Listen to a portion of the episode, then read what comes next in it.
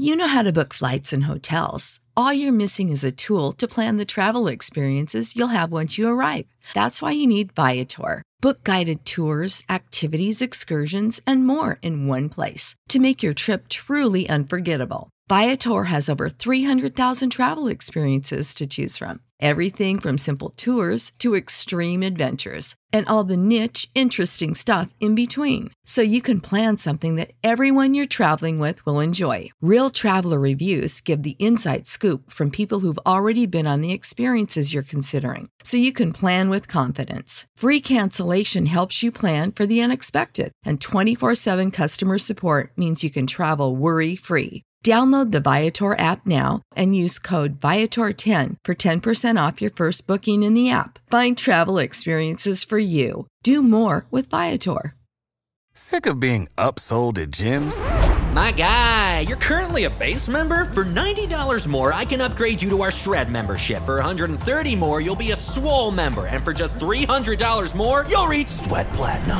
At Planet Fitness, you'll get energy without the upsell. Never pushy, always free fitness training and equipment for every workout. It's fitness that fits your budget.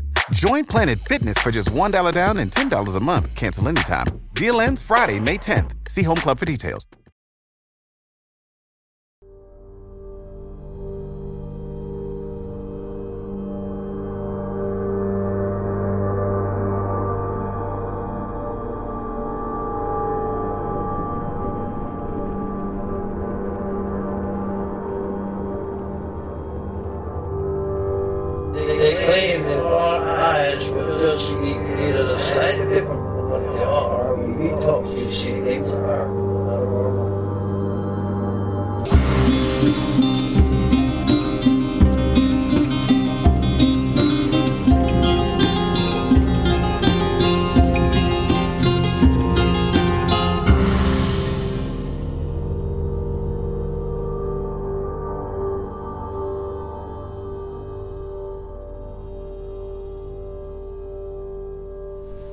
Strange Familiars.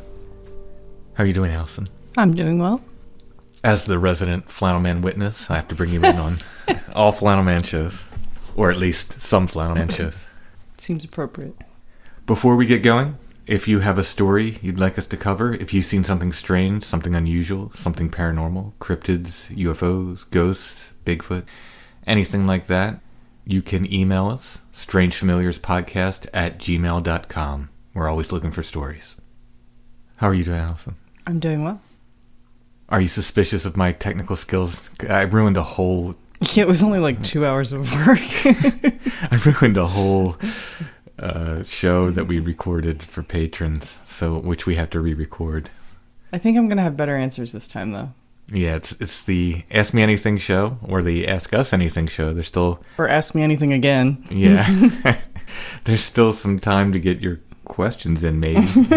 Although we might record it before this goes live, so we'll see. We're doing Strange Familiars sweatshirts. Oh, cool. For summer. Hey, cold summer nights. That's true. Did not you always need a sweatshirt on vacation when, when you true. go as a kid?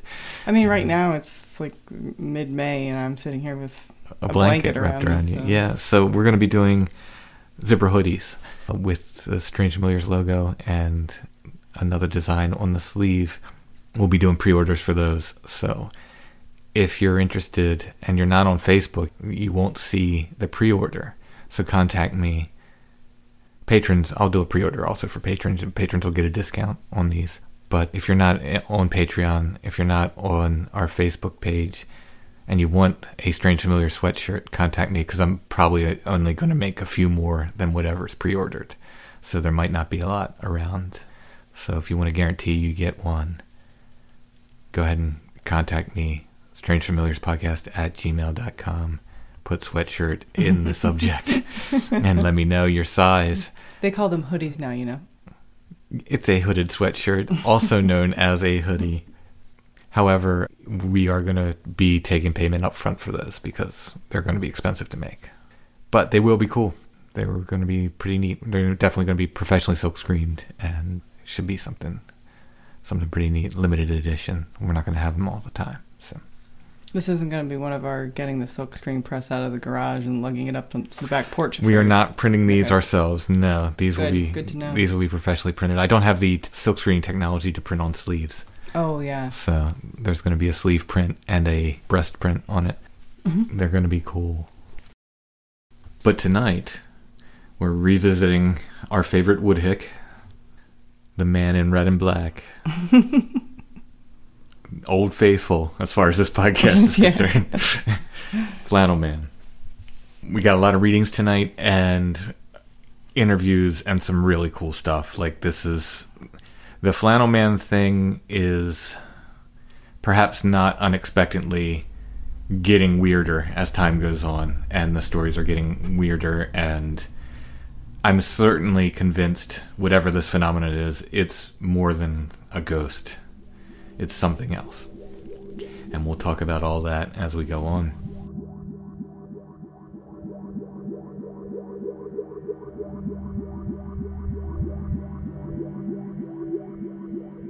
Jade, the witness who pulled on Flannelman's beard on Halloween Yeah. with the pumpkin seed, she found this awesome history of Buffalo Plaid. And it got lost in my email folder, so I'm sorry, Jade. I didn't see it for weeks. Mm. And then I just stumbled upon it. And this might give the best clue yet to like we keep asking like what is it about the plaid? What is it about the plaid? There's there's something in here that's pretty neat. This comes from tartansauthority.com, so we can assume they're authorities on tartan. Marlboro Man wore it, Roy Rogers wore it, Tom Mix wore it, as did the mythical Paul Bunyan, legendary lumberjack of a thousand comic strips, and no self-respecting gunslinging cowboy would be seen without it. Buffalo plaid, as American as apple pie, or is it? Officially, buffalo plaid, or check, is plaid with large blocks formed by the intersection of two different color yarns, typically red and black. Hang on a minute, isn't that the Rob Roy tartan? It most certainly is, and it's said that it was introduced to North America by a descendant of Rob Roy, one Jock McCluskey, sometime lawman, bounty hunter, fur trapper, gold miner, and eventually Indian trader. In the Indian's eyes, McCluskey was no ordinary white man. Awed by his strength and size, he was hailed as an invincible warrior, both feared and revered. He was equally admired for his compassion. In the anti Indian holocaust that followed Custer's last stand, he was a rare white man indeed who dared to champion their cause. His reasons were as simple as they were personal. Their persecution and plight mirrored his own family clans, descendant from nobility to hunted criminals. Befriended by the Indians, McCluskey became one of the era's near vanished middlemen, a white man welcome among the Indians who effortlessly mingled between two warring rivals without fear or retribution. From the Lakota Sioux and Cheyenne, McCluskey bartered for buffalo pelts, offering a myriad of finished goods in exchange. The most coveted among the Indians were the heavy woven Scottish blankets, their dense, hardy weave colorfully emblazoned with his clan tartan signature red and black colors. According to McCluskey's great nephew, Gregor McCluskey, Sioux and Cheyenne warriors were in awe of its color. None had ever seen such a deep, rich red. They believed its intensely rich hue of red to be a sorcerer's hex, a dye distilled from the spirit blood and ghostly souls of McCluskey's prey and enemies, a belief McCluskey did little to correct. Worn in battle and draped across their war ponies, it was prized as a good luck talisman and revered as a spirit guardian that would deliver immortality even in the face of death itself. Sioux and Cheyenne warriors called it plaid. The Gaelic for it was pronounced pladger, and I probably pronounced that wrong. As did U.S. Army outposts and fort traders who bought McCluskey's bartered skins and plaids. Hence was born, sometime in the late 1880s, the unique and confusing American term plaid, referring to tartan itself rather than the use of which it was put. It was a very short step from there to the tartan of McCluskey's Rob Roy blankets becoming known as Buffalo Plaid. So, yeah, this is just one source, you know, but this is the, as close we've got to it meaning something like sort of supernatural. That Buffalo Plaid. A rich hue of red to be a sorcerer's hex. A dye distilled from the spirit blood and ghostly souls of McCluskey's prey and enemies. Prized as a good luck talisman and revered as a spirit guardian that would deliver immortality. So we have some hint, uh, at least of some tradition, it seems, of their These are very rich color. of there there being a sort of um, supernatural component, you know, to the plaid. It's it's the first hint I've found to it.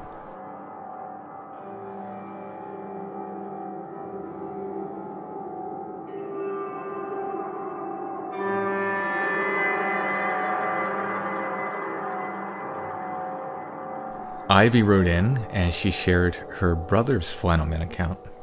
I like when they're secondhand accounts when it's like it's too scary to talk about. I'll have to get someone else to talk about it for me. Or She's attempting to get her brother to come on the podcast, so we'll see. Maybe we can get it firsthand from him because he has apparently some other stories.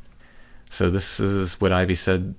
This would have happened back between 2000 and 2001. He was home visiting my parents in eastern Massachusetts since he lived in Boston at the time. I was still living at home and about 20 years old, and he would have been 26. He said on that on one of the nights he was staying at my parents' house, he was up late after everyone had gone to bed and was watching TV. The living room faces the dining room and kitchen. It is in the corner of your eye if you are staring at the TV. He said all the lights were off except the living room light. It was very late, probably well after 11:30 p.m., and suddenly something moving in the kitchen caught his attention out of the corner of his eye. He looked into the kitchen doorway, and slowly and in a non threatening way, a man comes out of the darkness and into the dining room. My brother stared at him for about a solid fifteen seconds, and then the man vanished. He described him to me as being about six feet tall, medium build, about twenty nine or thirty years old, reddish brown hair, a matching color gruffy beard and mustache. He also told me he was wearing a red and black checkered plaid long sleeve dress shirt and pants that he didn't get enough time to focus on. Even back then, he told me, well, he looked like your typical lumberjack. My brother was confused about him standing there out of the blue, but never felt scared or threatened by this person. Years went by, and now just recently I found out it's a thing others have seen too. It's very strange and interesting at the same time to think of what this is or what it means for those who see him. My brother has had many high strange events happen to him. He's also seen by me and at least three other people in broad daylight during a time he was somewhere else sleeping soundly. He's also had missing time for a whole day, and I'd love to share that story with you too, if that's okay. She did tell me the story, but she said she was going to talk to her brother and maybe try to get him on the show. So maybe we can hear the, the missing time story from him. Are you surprised by any Flannel Man stuff anymore? Is it not anymore. not anymore?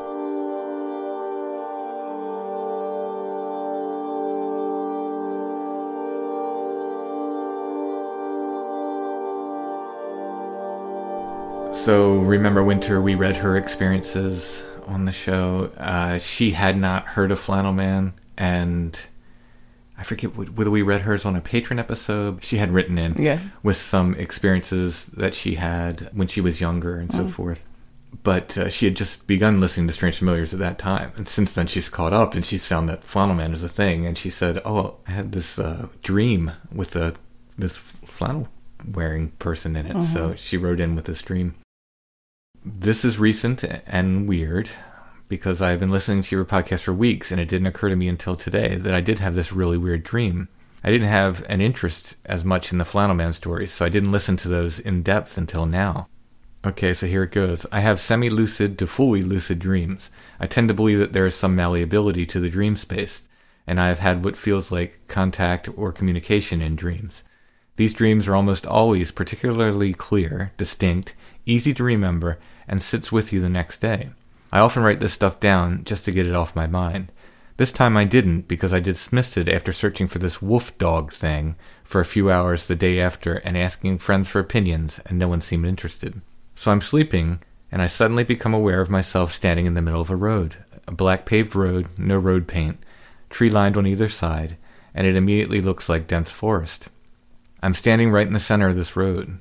Think foggy, cool, you can see your breath. It's early fall uh, on a main back road in the morning. I've been there some moments and I'm just kind of looking around and taking stock of where I just found myself and registering that this place feels unusual. To me, that's an indicator that I didn't create this dream space. I hear footsteps off to the right and ahead of me, branches snapping. So I look over just in time to see a man emerge from the forest. He looks like a lumberjack.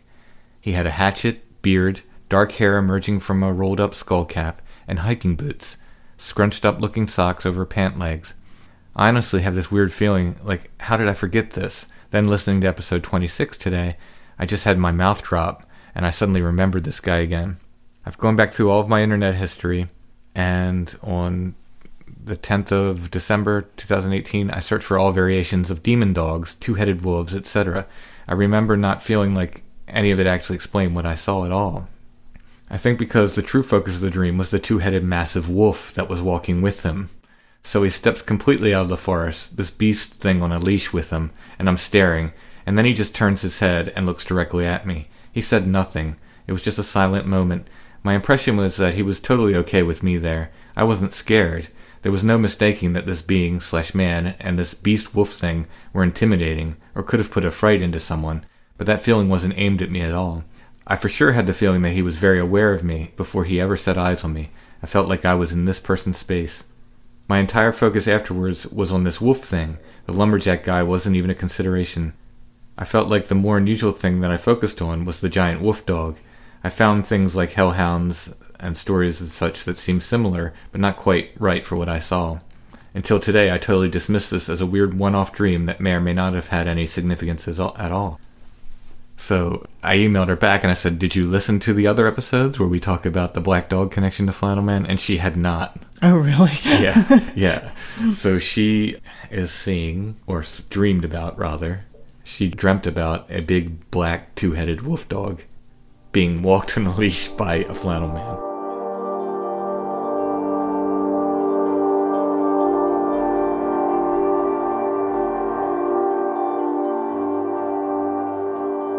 Here is Rose's account. Hi, my name is Rose. My dad passed nine years ago. He knew I was into the paranormal. About a year ago, I was asleep and heard my name. So I opened my eyes, and at the foot of my bed was a man with a red flannel, black jeans, and a wide belt, maybe brown. His hair was black, thick, one length, and a little past his ears, and when I saw him for maybe three seconds, he was opaque but wavy. I screamed really loud, shut my eyes, and started praying. I like reading and watching about the paranormal, but I'm a chicken when it comes to seeing or hearing anything that may be paranormal. The thing I questioned about it being my dad was not the age he looked in the vision, it was the flannel. The guy in the flannel was about 30 years old. I know in the afterlife you can choose what age you want to be. My dad probably would have chosen 30 years in his afterlife. My dad at 30 liked to dress sharp in his youth. He wore suits and dress shirts with dress pants. He even had the thick black hair that he could slick back. My flannel man had it loose. I just caught on to Strange Familiars a couple of weeks ago on YouTube. My dad was 78 when he passed, and right now I'm 50 something. I don't even know why I'm responding since my experience was so short and maybe or maybe not real. I guess because it happened before I saw it on YouTube. so, isn't that everyone's question, though? Maybe or maybe not real, right? Yeah. I mean, not everyone, but certainly a lot of them. Yeah, like, is it. And she wrote back to say that, you know, she had thought it was her father, mm-hmm. but now like is questioning that because uh, of these other stories.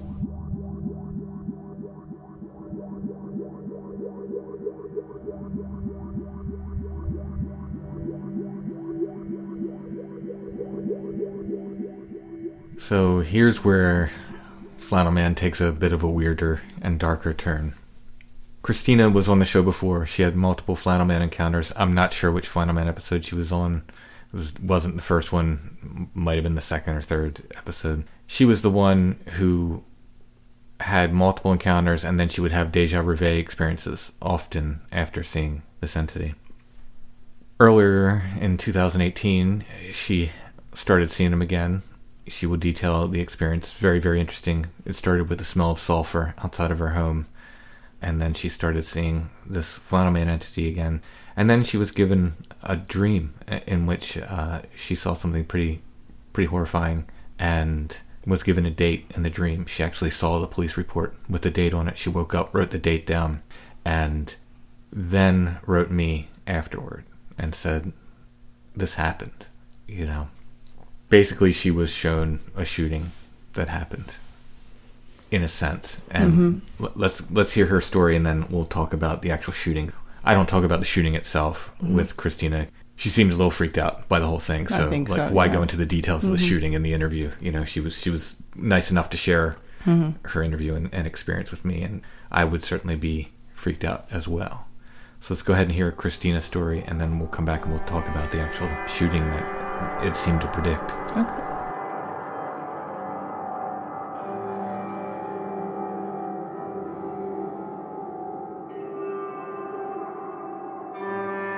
I mean, you seem a little freaked out in the email. Are, are, you, are you as freaked out as you as that came across? Yeah, I mean, it's happened before um, where I've had dreams that have kind of played out, and it's usually like relatively mundane things, kind of negative sometimes, well, most of the time. But I've never actually gotten like a date. And I think we talked before where like a lot of my dreams are things that happen like months or even like years after I've had them. Right, and there were these kind of like deja vu experiences. Yeah. yeah, and nothing like really extremely profound with those, just weird. Mm-hmm. Well, I guess uh, since the last time we talked, have you seen Flannel Man again? Yes. Okay. Was he relative, or was seeing him relative to this dream experience or precognitive dream? Yeah, it was. All right. So, was it in the same dream or just like leading up to it? Um, you know, he had been appearing like it seems to come in waves with him where like I won't see him for an extended period of time and then I'll have like a week or a month where he appears um, just more frequently. And the, it was during a time where he was showing up more frequently. And I want to say that I saw him that same evening. Um, and it was kind of weird. The way my room is set up and where I was sleeping, I was facing my door that kind of opens up into a hallway. And I'd kind of closed my eyes and then I reopened them and I could see, and it was somebody standing to where it looked like they were like peering around the corner of the door. And, you know, I wasn't shocked or anything. And I think it's because I've seen this so many times. I was just like, oh, great, there he is again, type thing. And then I just went to sleep. And I mean, you mentioned in our previous interview that you you know you had sort of multiple encounters with this entity, whatever it is. Do you think it's the it's this, for lack of a better word, uh, it's the same guy over and over again? I think for me, um, listening to some of like the other Flannel Man experiences, I don't know that it's the same the same being in all of them though. Oh yeah, no, I think everybody's seeing a different entity that just happens to be wearing plaid. but uh, do, the the guy that you're seeing, the one that's appearing to you, Yeah, it's the same one. it's, it, he looks the same every time, pretty Yeah. much. Yeah. So this is some pretty dark stuff. And what's the best way to tell it? I guess start with the dream, right? Yeah, I guess I'll start with that. And it's weird when when these dreams happen to me, it's like I am living in the dream at the time if that makes sense, even if if it's not me living. Like I'm not necessarily me in the dream, mm-hmm. but I'm experiencing it. I don't know how to describe that in a better way. So I was in this space, like kind of a more open space, and I couldn't tell I was like am I in an auditorium? Am I in a church? Am I in like a large grocery store? It was just a, a large kind of open space. And I'm looking around trying to figure out like why I'm there and what I'm doing. And I see everybody around me primarily is like African American mostly. And so I was like, okay, this is interesting. And so I'm like walking up this hall or aisle or something and all of a sudden this white guy comes in and he just starts shooting at people. And in my dream like nobody was really saying anything but i felt like this guy is here and he's trying to kill people because of the color of their skin. Mm-hmm. Like that was that was his motivation.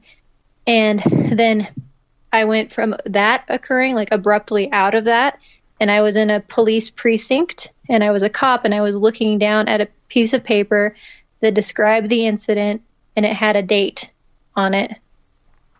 And I was like, okay. And in my dream, and I kind of like lucid dream quite a bit. And so I like in my dream, I remember thinking, I need to remember this date. It's important. And then I woke up. And so immediately I went and I circled the date on my calendar and I was just like, I don't know what that meant. You know, like it obviously it was very violent. and it was scary and I was given some kind of a date. And so since these have kind of been coming to me like this, I was like, you know what? I think I'm going to like tell somebody else about this because I've never told like I don't talk to my husband about it or I don't talk to people about it because it's it's weird. Sure. And yeah. yeah. people can't really like understand and probably I mean, it's just, a hard thing to bring up. I think I'm dreaming the future. You know? Yeah. yeah. That's a weird And, uh, kind of thing. especially when it's something like super violent and Right. it's not like I had a place necessarily, just this date and an incident. And so I told my husband about the dream and uh, it being like African American and there being a white guy and everything and the date. And so um, this was like at least a month before the date. And so I remember saying to him, like, I think I'm not going to send the kids to school that day just because obviously with all like the school shootings and stuff, I was like, I couldn't, like, I couldn't live with myself if something happened that day and I ignored this. Yeah. No, I totally get that. And so I like purposely held the kids out of school that day, you know, just made it a fun day with my parents. I had kind of talked to my sister in law about the dream too and was like, you know, I'm just really bothered by it. And I went to work. I didn't watch the news like at all that day. And then I come home uh, or go to my parents' house to pick up the kids after work. And they're watching TV and there's been another shooting. And I did, I was like, oh my gosh. And I didn't, didn't really want to like know about it. I was really bothered and I was like, okay, maybe it's just a coincidence. It's America. There's a lot of mass shootings, unfortunately. Like, so I'm like making up excuses about how this isn't really connected to my dream. And then I think it was like the next day they started talking about like this guy in the parking lot actually saw the shooter going in and the shooter said something to him like white people don't shoot other white people and he went in and it was like a race motivated shooting and he, like apparently he had gone and like tried to go into a primarily black church and everything like he was just like a racist and was killing African American people. And so after I heard that, I was like, "Oh my gosh." I didn't know really what to what to make of it. My husband was kind of a little freaked out. Yeah, and you said you in the past you, you really hadn't shared this stuff with him too much, right? No. So first, oh boy, there's um, have you had any dreams that you feel are precognitive since then? Yes. Did you write them down? I did, and I wasn't given a date or anything. Mm-hmm. Um, and it was something really mundane, and it actually played out. We and and I was able to like actively tell my husband what was going to happen Really? before. Yeah, and we were driving up the road, and um, I was just like, I get this feeling that I'm like in another place, and that it's happening. And I was like, this is going to happen. Somebody's going to come to our door, and they're going to be selling. And I, I like I couldn't remember what the the company's name was, but I was like, it's about money. Like they're going door to door about money, which is an odd thing because like missionaries go door to door, Girl Scouts might come knocking at your door or something, Right. but typically people don't come knocking at your door regarding some company about money. And um, my husband's like, yeah, whatever. And I was like, like, I was like, no, I have a feeling, and like, there's something else connected with this, another incident connected with this, and I I can't remember what it is though. And I'm gonna say probably like 20 minutes after we get home, or probably even less than that. There's a knock at the door, and there's this like well dressed man that comes at the door, and he looked like a missionary, and my husband probably thought he was a Mormon or something. And I open it up, and he's there from um, an insurance company. Like I don't know if it was. See, and I still can't remember. It was like, you know, one of the standard insurance companies or investment investment companies. I think it was. Yeah, it was an investment company. So I open up the door and I'm like, "Oh, hi," you know, and he's telling me that he just started and he was wondering about what we do for investments. And my husband, like, I look over at my husband and he looks at me, and we just, you know, and we ended up kind of, kind of knowing him in a, a roundabout way. So I shut the door and I was just like, that's weird. Like, how would I have known that some guy was coming to our door to talk to us about money? And then I can't remember, it, you know, the the rest of it had had something to do with um, an illness, and uh, one of the kids ended up getting sick like the next day or something. I mean, it was something like relatively mundane that was attached to it that wasn't like life altering or anything. They're okay, in other words. Yeah, they're okay. Nothing, Okay. nothing significant happened. Um, but I just was like, that's so random. Like, why I would be given that piece of information. Yeah, that is bizarre. And 400 years ago, you would have been burned at the stake for this. For sure, I would not be like talking about it at all. You'd you'd have to keep very quiet about this. No, it's incredible. So, are you going to write this stuff down on the regular now? I I am. I'm gonna really try to write it down, and it's it's hard because you know how like when you first wake up, sometimes you start to lose that information. Oh, absolutely. Yeah. There are some times when this happens where it's like I wake up and it's very clear in my mind, and I remember it, like the incident with the date. That was very clear, clear enough. I woke up, was very bothered, remembered the date, and then there's other times where it's like I'm given that important information, but I start to lose it, and I'm like, oh no, and so I try to like write down the relevant parts of it. I keep a dream journal by my bed, and sometimes I'll have these, you know, really incredible dream, and I'll say, "There's no way I'll forget that." I'll I'll wake up and I'll maybe go to the bathroom or something, and by the time I get back, I'm, it's gone. Yeah, you forget it. Yeah. So I've been trying, but it seems like for the most part, at least given like a really significant thing, I'm, I'm, it's very vivid. So in the dream about the the shooting, do you remember? So I, I'm I'm assuming you looked at the news articles and so forth in, in regards to it. I've I've looked at a couple of them, but I, I honestly haven't really been able to read much about it other than what it was because it bothered me so bad. hmm Did you happen to see the shooter in the articles? In the articles, no. Oh, okay. And- I, I was wondering if he if he looked familiar from from your dream. I don't think, and and maybe I'd have to probably look back through, but in in like my dream, I didn't really get a clear picture of who he was. It was more like a concept, if that makes sense. Mhm. Like uh, oh, him being white for some reason was relevant because I recalled that. Him being angry at black people was relevant. I recalled that, but other than that, I I wasn't given a, like a description of him. And in your dream, do you feel like you were sort of in? I, it was a convenience store or something. I think he he shot up. Yeah, I can't remember. It was some kind of like wherever I was, I was just like in a more open space, like a Yeah, I was just wondering if in your dream you were actually in the church. That you know what I mean? Um, and then right that he first tried to go into, Yeah. and that's and maybe that's why I couldn't figure out where I was. I don't know if I was being given like odd inform- information in kind of an odd way that I couldn't understand. Right. Because at first I was like, "Oh, am I in like a school auditorium? Am I am Am I in a church? Am I where am I?" Type thing. Am I in a in a store? Like it it wasn't where I was wasn't really um, something that I could grasp. Yeah, and I, yeah, you wonder if it's that kind of weird where you're getting multiple, you know, lines of information there. That you know the, the church is involved, the the convenience store, gas station, whatever it was, is involved. Wow, it's, I mean, it's kind of scary. I, you know, thank you for sharing the info, you know, this with us. It's it's incredible. I think you said in your email, like, you know, I feel like there's something more to this guy, meaning Flannel Man. That seems to be the case. Now I'm getting a lot of weird accounts. Not precognitive stuff necessarily, but just weird stuff.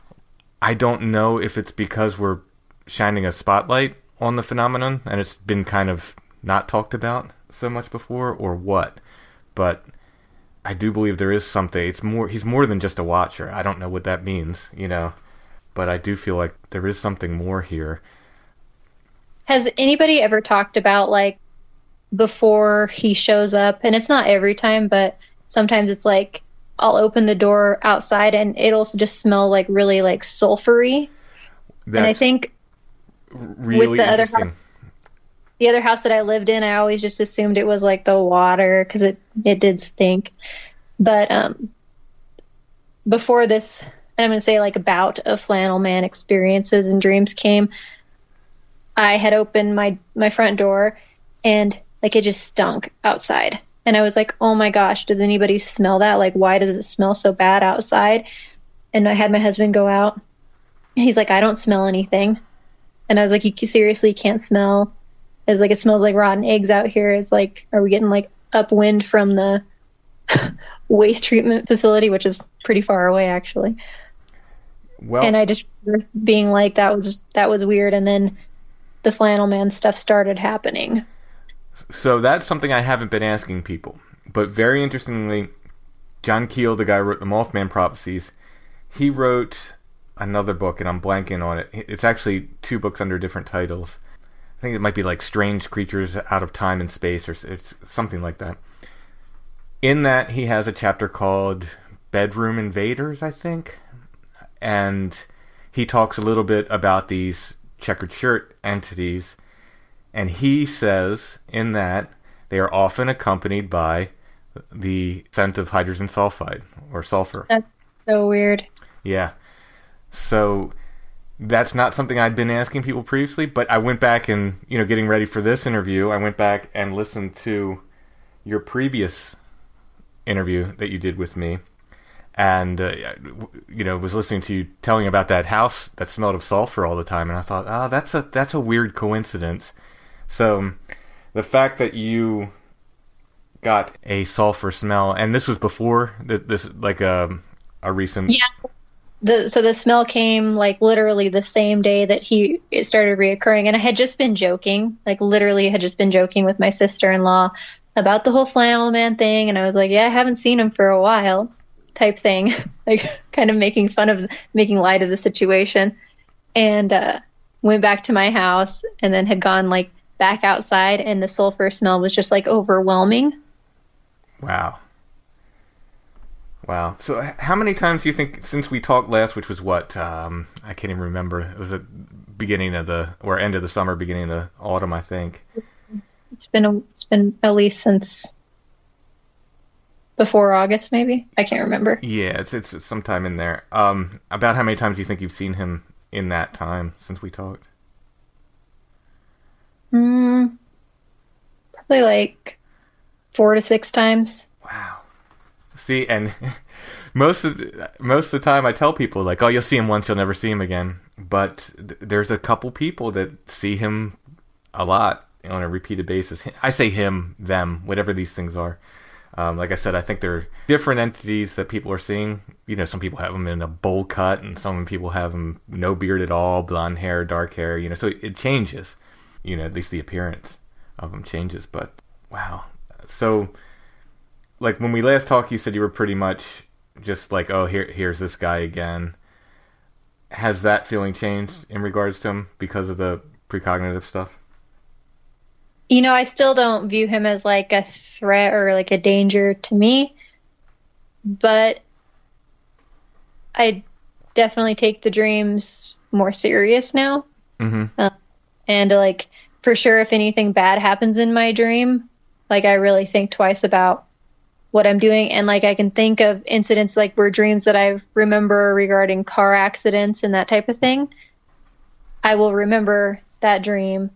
And i guarantee the next time i'm on a, on the road and there's conditions that are similar to that i'm going to second guess what yeah. i'm doing. Yeah. And that that type of thing which you know you have you have dreams all the time that don't come true. And a lot of people have anxieties and they'll dream about those anxieties. And so then it's like okay i need to muddle through what's just like normal neurotic anxious dream versus like a dream that i should pay attention to. Right. And you seem to be able to tell the difference pretty much. Like the yeah fact I you, have different feelings. Mm-hmm. That's really incredible. Well, if you ever feel like writing one down, if you feel like there's another big one, and putting it in an envelope and sending it our way, and I'll keep it sealed, and uh, we can open it up when it seems appropriate. Um, Sounds good. If if you ever want to do that, you know, we could. I'd happily do that experiment because this is super fascinating to me. I don't know what I would do given the information you got. It does seem like like Mothman prophecies ish, and by that I mean they were being given predictions, but they weren't able to really know what to do with them because they either weren't giving given specific dates or they weren't given specific events, and they were given dates and so forth. So it's it's almost like you never get the complete story. Yeah, it's like I just need like give me like more specifics, maybe like an actual place and a, a date and time with names or whatever. But Right. Um, yeah, I guess well that's the other question. When you were essentially looking at the police report form, did any other information stand out other than the date or was it just you were so focused on the date? it was really weird. So the only thing it was like I was reading it, but I wasn't actually reading it, and the only information that came out of that was the the general incident and the date. Like looking at the form, I think the only writing that I can actually remember being able to visually comprehend was the date. Wow. I mean, th- this is, I don't want to put any pressure on you or anything, but were you to see a copy of that report, do you think you would, you would recognize it? I don't know, maybe. Mm-hmm. Uh, interesting. I actually hadn't thought about that. Because that, I mean, that might be public information. I'm not sure. Right? Yeah. Yeah, it probably is. Wow. Well, thank you so much for updating us and and sharing this information, Christina. You're welcome.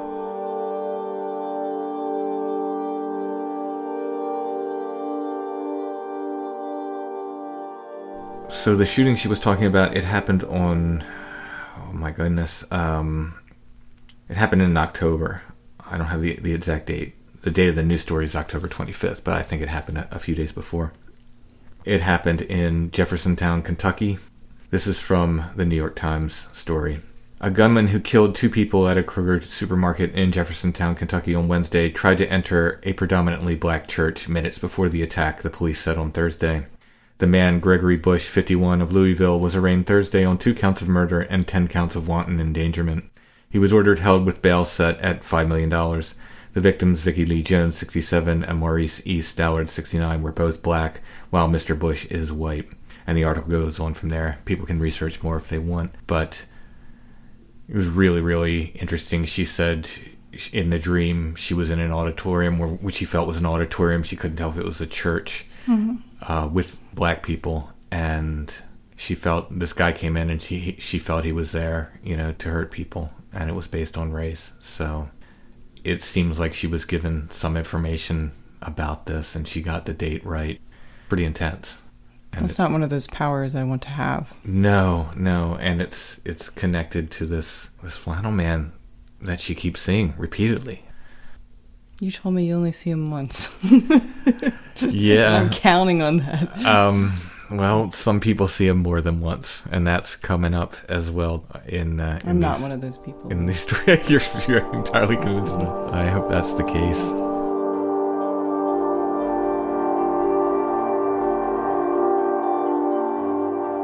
Continuing with the weirdness with Flannel Man, Luke wrote me, said he'd been listening to Strange Familiars.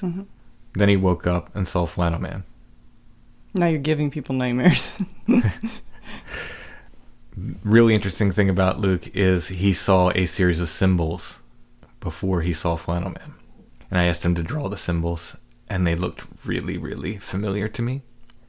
And we're not entirely sure, Luke and I, but we kind of did a powwow on it, and I sent him some pictures of these sigils I'd drawn, and he kind of thinks some of the symbols he saw might have been like sigils I had drawn. So I don't know what that means, other than if this is a sort of uh, subconscious meme that I'm putting out there. and these Yeah. sigils work in the same way. Maybe they've gotten entangled in a kind of quantum entanglement sort of way. Maybe they've gotten entangled. With the Woolrich Company. Who knows? Who knows? Who I think at this point would not be a bad idea to solicit for ad revenue from Woolrich, right? Somebody, Keep talking about somebody should with- who makes flannel shirts should totally sponsor Strange Familiars. There's no way around it. But anyway, this is a very interesting interview with Luke, and we talk about the symbols. And if you want to see the symbols, I will put them at strangefamiliars.com in the show notes so people can see what we're talking about. They're not exact, but they're pretty darn close. They're close enough to be interestingly similar. And like I said, when I showed Luke, he seemed to think that we were definitely on the, mm-hmm. they were of the same family, whatever he saw and the, yeah. the sigils I had made. So. Like sometimes when they used to do those experiments with ESP, people would get sort of like a one aspect of it right. Yeah, yeah. Like a shape or like a form, but it wasn't exact. Exactly. Mm-hmm. Yeah. Yeah, and, and he was drawing the symbols as best he could from mm-hmm. memory, so they scrolled up like movie credits or something. Mm-hmm. They, they kind of were scrolling by. It's a really, really interesting thing. You know, he had definitely heard of Flannel Man through Strange Familiars, mm-hmm. you know, and then basically saw this guy so, are we now spreading this like some kind of viral, subconscious archetype meme? You know, through I have no clue.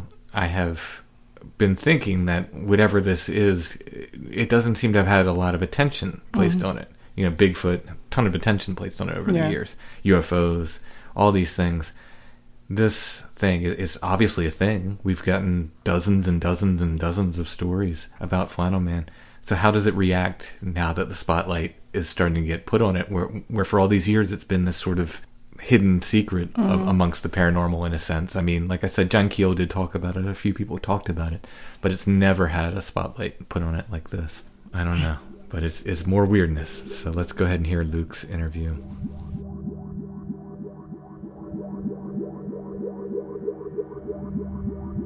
You know how to book flights and hotels. All you're missing is a tool to plan the travel experiences you'll have once you arrive. That's why you need Viator. Book guided tours, excursions, and more in one place. There are over 300,000 travel experiences to choose from, so you can find something for everyone. And Viator offers free cancellation and 24 7 customer support for worry free travel. Download the Viator app now and use code Viator10 for 10% off your first booking in the app. Find travel experiences for you. Do more with Viator. Sick of being upsold at gyms? My guy, you're currently a base member. For $90 more, I can upgrade you to our Shred membership. For 130 more, you'll be a Swole member. And for just $300 more, you'll reach Sweat Platinum. At Planet Fitness, you'll get energy without the upsell. Never pushy, always free fitness training and equipment for every workout. It's fitness that fits your budget. Join Planet Fitness for just $1 down and $10 a month. Cancel anytime. Deal ends Friday, May 10th. See Home Club for details.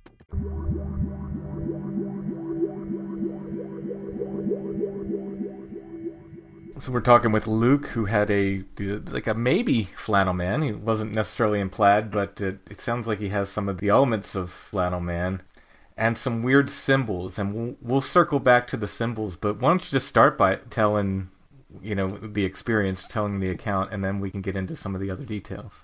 Yeah, cool. I found I found another little diary which had uh, where I'd, I'd written written it down, kind of like the morning after it happened so it was a totally normal night. We've got a house that's on three floors, and I've got a nine-month-old baby. So every now and again, I sleep in the like the top floor in a, a separate bedroom, um, just so that I get a good night's sleep because of work and things. Yes, I was asleep, and kind of. I don't know whether I was woken up by a sound or whether it was the, the sound happened in a kind of dream. It would definitely like the I was dreaming at the time, and there was definitely the sound happening in the dream, but I woke up and uh, I woke up and the room was like so dark. And normally that that room up there has got like a skylight in it, so you'll get moon moonshine and uh, you know starlight coming in, even you know even in the middle of the night. And I don't think it was particularly cloudy, so yeah, it was just weird. Like, and then at the end of the bed, so kind of literally like at the foot of the bed, there was like a a bit like credits on a on a film, bunch of symbols moving up, which were even though the room was totally black, these were blacker than black, kind of. It kind of looked like almost like obsidian, you know, that kind of shiny black. Mm-hmm. Uh, like they'd been carved out of something. Um, moving up, and and then and then that that kind of ended, and then a, a man with a beard and a red shirt just appeared, like kind of next to where the symbols were. So, like, if the symbols were still there, he'd be kind of stood next to them. And uh, I just got like, at, at, it was at that moment I got just the most awful feeling of like dread in my st- pit of my stomach. Nothing was actually scary, like nothing scary happened, but it was just, it felt like um, almost like a laser beam or something had kind of hit me, and I just yeah felt really really scared, and I kind of closed my eyes, pulled the covers over me, and thought, right, what's going on?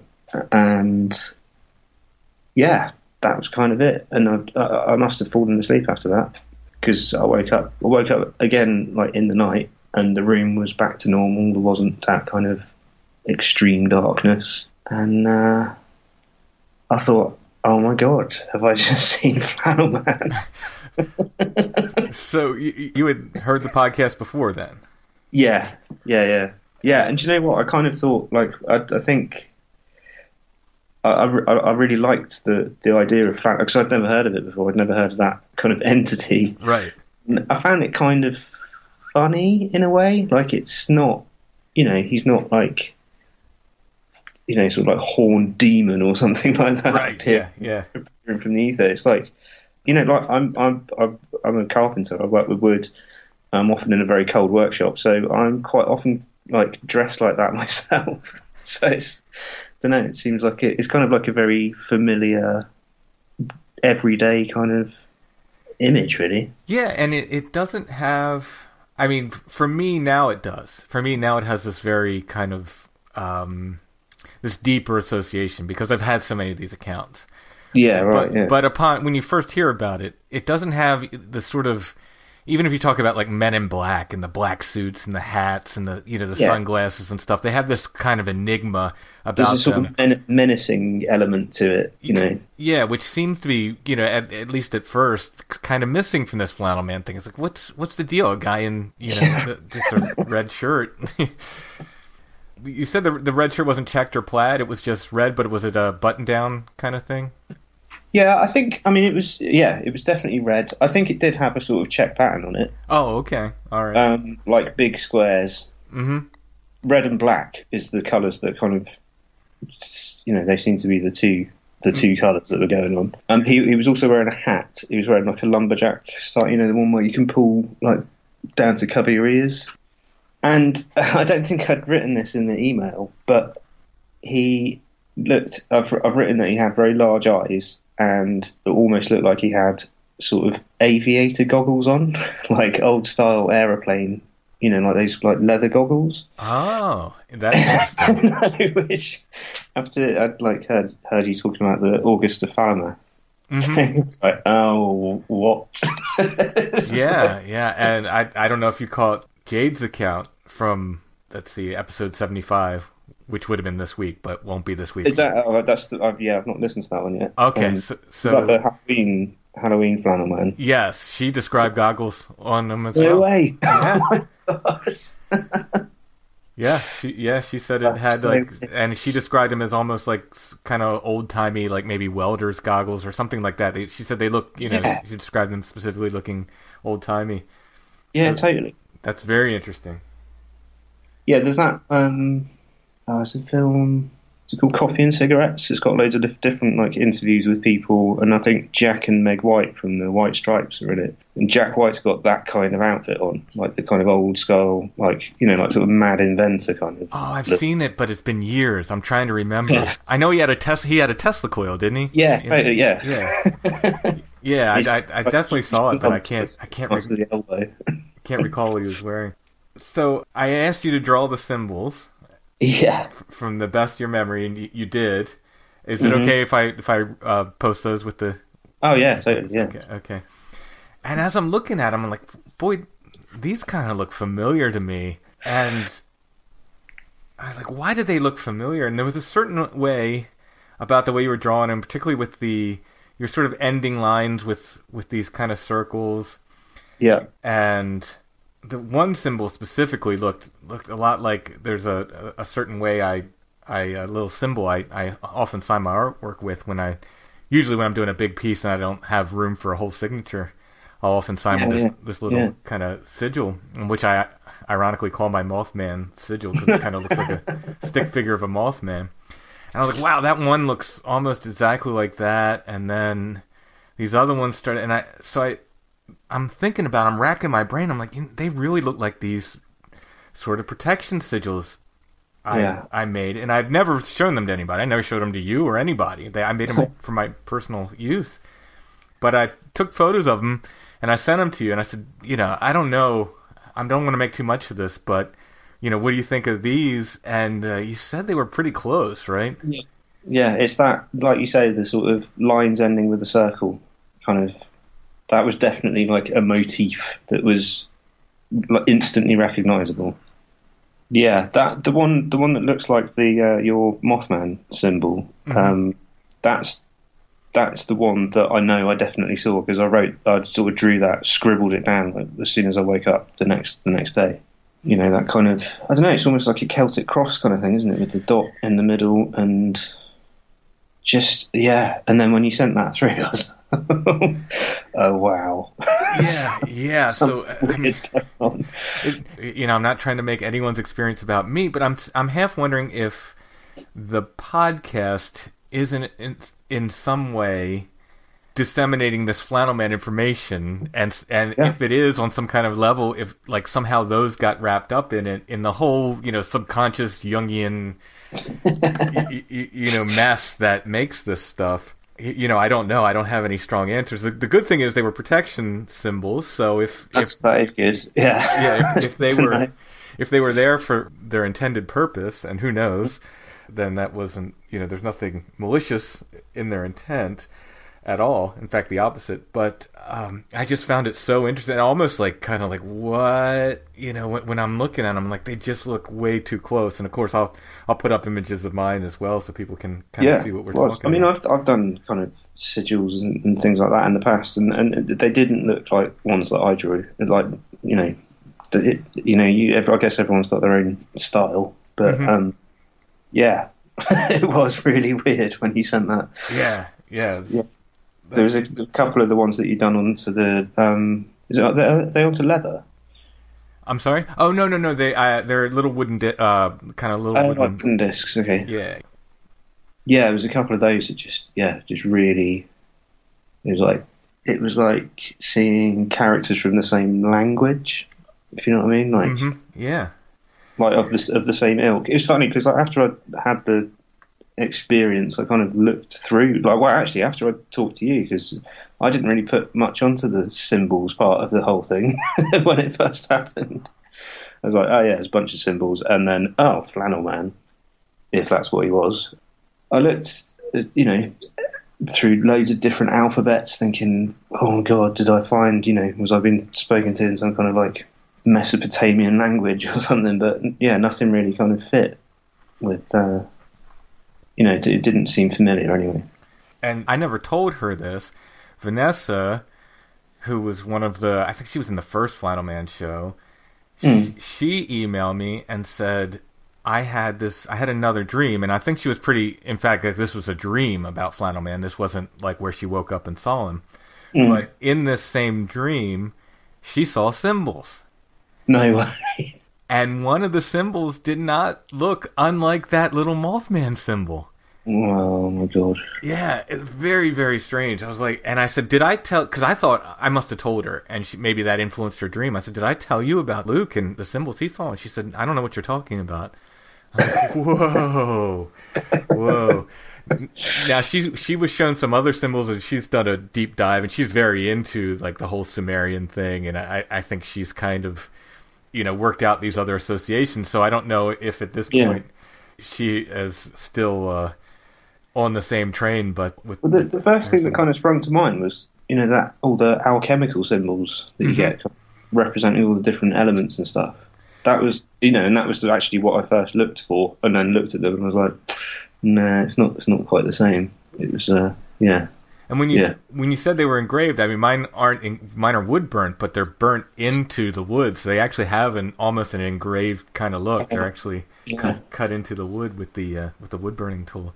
Yeah, there's like yeah, there's like a te- definitely like a texture to them, which was exactly what the things that I saw were like. It was like you know, despite the fact the room was like totally black, there was still a sort of glint of light on it, like as though it had a, you know, it wasn't they weren't flat. Some, they had yeah, they had some body.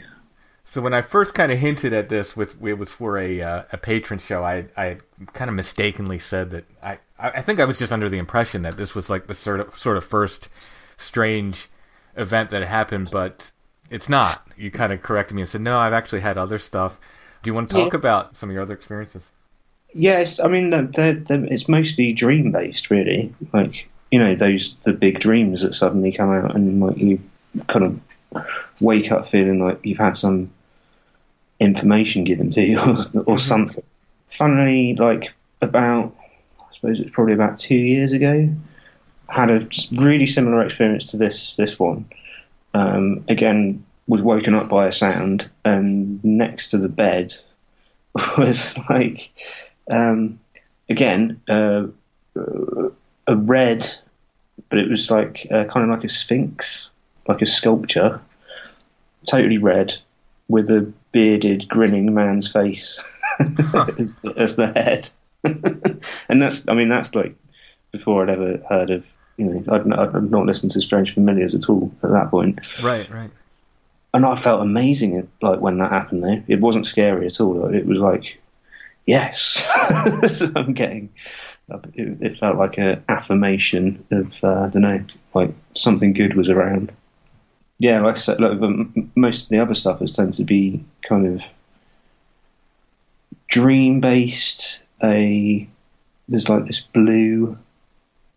It's funny the, the um, bold colours seem to be a major part of it. A blue kind of electric entity of some sort that, um, again, just appears and doesn't say, doesn't say anything, but it's like the next day I'll wake up and I think, cool. I've been, you know, I'm on the right track somehow, although I've got no idea what it's there for. Yeah, I think uh, uh, sometimes these they are just sort of like uh, signposts along the way, saying like, Yeah. you either pay attention or you know you're on the right path.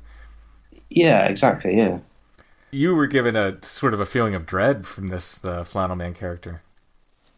Yeah, yeah, but like um, a kind of non non rational dread. Like it was it was a physical feeling of Mhm. suddenly scared.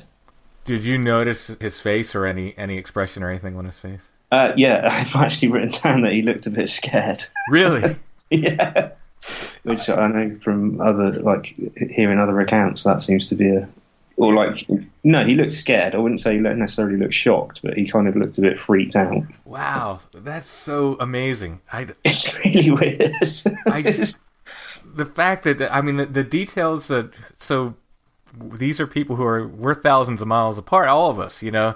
yeah. that that that eh, are having these experiences, and the the details that people are noting are the same.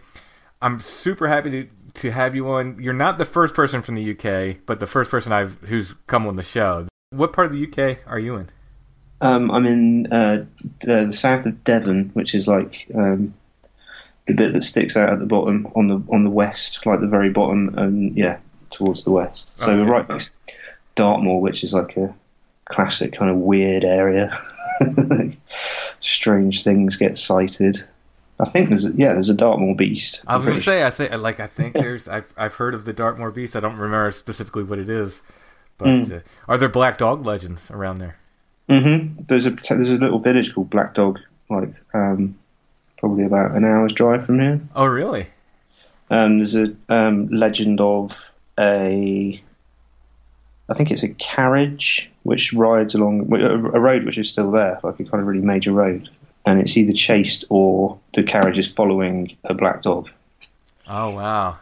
Yeah, That- that was- I don't know if you've if you've heard the black dog stuff. It's somehow connected, I think, to Flannel Man, or at least people who- see Flannel Man are Yeah. sometimes seeing these black dogs as well. Um, that's definitely something that's like a black dog is one of the things that appears in those like really trippy major dreams that I've had. Oh, really? Yeah, yeah, it's there, and it's quite often pretty pretty scary. Like- Yeah, even people who have a generally like positive flannel man thing, when they see these black dogs on other occasions, they they are not real happy with them. Um, yeah, my wife had him appear not at the same time, but in the same room where she had her flannel man Wow. sighting, and uh, she is not a fan. I'll have to say the in, in in fact, these sort of uh, black dog dreams she had, kind of she didn't like dogs in real life because of these dreams or visions or whatever they were she was Oh, having. And- yeah, and it took same effect me. it took her, you know, basically we had a, a total sweetheart of a dog on the farm where my parents lived, and I, you know, basically took that dog to, you know, kind of being super sweet to her to kind of warmed her up, and now now she's a dog person, but you know, she, she wasn't because of these black dog uh, experiences she had. Yeah, the, the the one that appears like every now and again, it's always, always got like a really sort of wild and chaotic kind of feel to it, like it's rabid or you know it's it's, it's dangerous basically. Yeah. Funnily enough, my um, girlfriend, uh, when she was little, uh, saw a big black wolf in her bedroom. Really? she was, yeah, when she was about three years old. Wow. Yeah, Yeah. see, and I have no clue what the connection is there, or if it's just a fleeting thing where Yeah. you know, maybe people are prone to see things, and these are two big archetypes that people see, or if they're Which- directly related. There's that like the French phrase uh, bête noire is like the black beast, which I'm sure is linked to it. Like you know, like it is a total archetype. It's like a, which essentially a wild animal, isn't it? That's um, ominous in its presence. I think it's Winston Churchill used to refer to his depression as his black dog. Yeah, I came across that because I'm collecting, uh, uh, because of the Flannel Man stuff, uh, Black Dog stories in the U.S., which Oh there are a lot. Oddly enough, Pennsylvania's full of them, and they're scattered elsewhere throughout the country. But Pennsylvania Yeah. is just packed with them for whatever reason. And uh, I, doing the searches, I would come up with that uh, people referring to the the depression as the you know the sort of the black dog, and uh, Yeah. I believe Churchill uh, especially uh, in the searches. So yeah, I, I have come across that. But Yes. uh, I mean, the UK seems to just be I mean, it's just like black dog heaven, you know, for, sightings.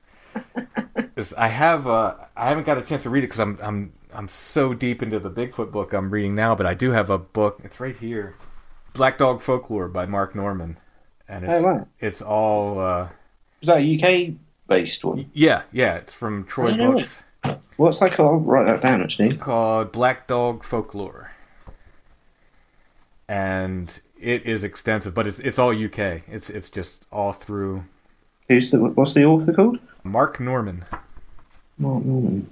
and it's Troy Books. Oh, look, I'll check that out. Yeah, I'd like to know more about, you know, the fact that there's a village called Black Dog. it's just, you know, years ago. I mean, I was, uh, well, actually, yeah, you were saying about like kind of other weird experiences. I, I, I oh yeah, oh, it totally ties in with. some- I'm sh- pretty sure it was you that had said he had an, was it dreams or something where you thought there was witches talking, like Yes. a group group of women Oh yeah, yeah. um, in my early twenties, I had these. I don't know whether they were. I don't know what they were. Hallucinations, something of. And in my mind, I immediately thought of two old French women talking to each other, and it was almost unintelligible. But it was just kind of like a murmuring thing going on. Mhm. Um, yeah, yeah, that's that's very similar. Now, you know, I was a kid and I was very very influenced by this series of books called Man, Myth, and Magic, which had tons of witchcraft stuff all Wow. through it. Uh, Kenneth Grant wrote articles for it and, and a, a, a number of other authors. It was the series they just had at the local library, this tiny little library in this country town near where the farm was. That's just happened to have this series of books. I would, I, it was like an encyclopedia. I'd get a different volume out every time we went to the library. So I was very young, and I'm reading these stories about witches' Sabbaths and so forth. So I'm, I think Yeah. maybe, maybe that was why I immediately went there in my head because I never saw anything. I just heard the voices, and it That's was exactly the same. Yeah, I, I, the, the the only image I had was just a mental picture of a, I don't know me trying to make sense of what I was hearing. right. Yeah, exactly, exactly. And I, I heard three, and this happened repeated times. This is like a repeated that I thought was kind of a repeating kind of dream slash nightmare thing. Although I I knew I was awake. It was I would I'd be awake laying in bed when I was a kid. Yeah, that's exactly the same as yeah. I hear these these three voices, and and I just I couldn't understand what they were saying. They weren't speaking English, and they, mm. they sounded like they were coming from the room below me. I Oh, well, well, that's it's like you're describing what I'd experienced. really, really, Honestly, wow, like as though it's people in the next room. yeah, yeah. And I couldn't tell what they were saying, and for whatever reason, I decided they were witches. I I don't know why. you know, other other than the influence of those books, perhaps. You know, in my young mind, I always thought like, well, maybe I was just reading too many of those man, myth, and magic books. But I, you know, for whatever reason, Well, at the time when that was all happening, I think I know it was just after that I read the um, Fairy Faith in Celtic Countries, that book by Evans Wentz. Mhm. It's like sort of you know the the the, the tome about fairy lore. oh Um, yeah, yeah. and that's well that was that was that was kind of the end for me that was like all right i'm i'm, I'm on this track now Um, it suddenly made a lot of things kind of make sense and i thought oh okay so this has happened to other people for ages Yeah, yeah, I, I think it really has. and I think we've changed our vocabulary a little bit. yeah the way we speak about it. But I think, I, and again, maybe it's the fact that I'm just, you know, so deep into this Bigfoot book with Josh, who, who of course has done so much on, Yeah. on the fairy stuff. But it's just, it seems like we've been talking about these same things forever, just using different vocabulary. And yeah absolutely yeah it's difficult for me to look at the phenomenon, just taking Bigfoot as an example, as a physical creature anymore at all because of all this stuff. Like, there's such Yeah. a history of people talking about these things in the same language that they were talking about fairies and so forth that it just it's just become very difficult for me to view it as a as a natural creature. I try to leave the door open a little bit in case you know someone does bring a body in one day, but I, you never know yeah, the further along I get, the more I'm, you know, kind of closing that door little by little. Oh, yeah, definitely. Yeah, I definitely because um, I think just I don't know, like reading around the subjects and stuff, like the whole UFO and the, like the abduction kind of thing, that resonates with again like other weird experiences I've had where I've woken up in the night and uh, there was like ah, half present beings that were trying to get me to go with them. They weren't like trying to take me away and they were only kind of half visible. No, it was so weird. It was almost like they were coming out of the wallpaper. No, Um, that's the kind of weird stuff. See, that's the you know, like they were peeling a layer off the wallpaper back and looking through and saying, "Come on," and, and I was uh, absolutely petrified. You know, and but nothing happened. right, right. You know, the the the one I talk and talk about your goggles and so forth. The the, the you know, I'm the one where I I woke up essentially in a desert. And I'm I can't move. I look up. I could see the the sort of desert landscape a little bit, you know, with my peripheral vision and stuff. And then suddenly these two entities from either side, from the left and the right, just kind of pop into my vision over top of me, looking down. And I thought they were wearing goggles and uh, old leather fighter helmets, you know, like pilot's hats. And I I looked What at them and I thought, you don't look right. That doesn't look right. You're, something's not right. Why are they wearing those old helmets? And then I and then I realized, oh, those aren't their goggles. Those are their eyes, and their their eyes turned, and they immediately just kind of turned into those gray creatures, Yeah, and yeah. and said, "We are the ones who take you." In unison, in their Ooh, in their yeah. weird, emotionless voices, and I woke up. I woke up and it was daylight. uh, You know, it was the morning. I woke dead out of that dream. At least I think I did.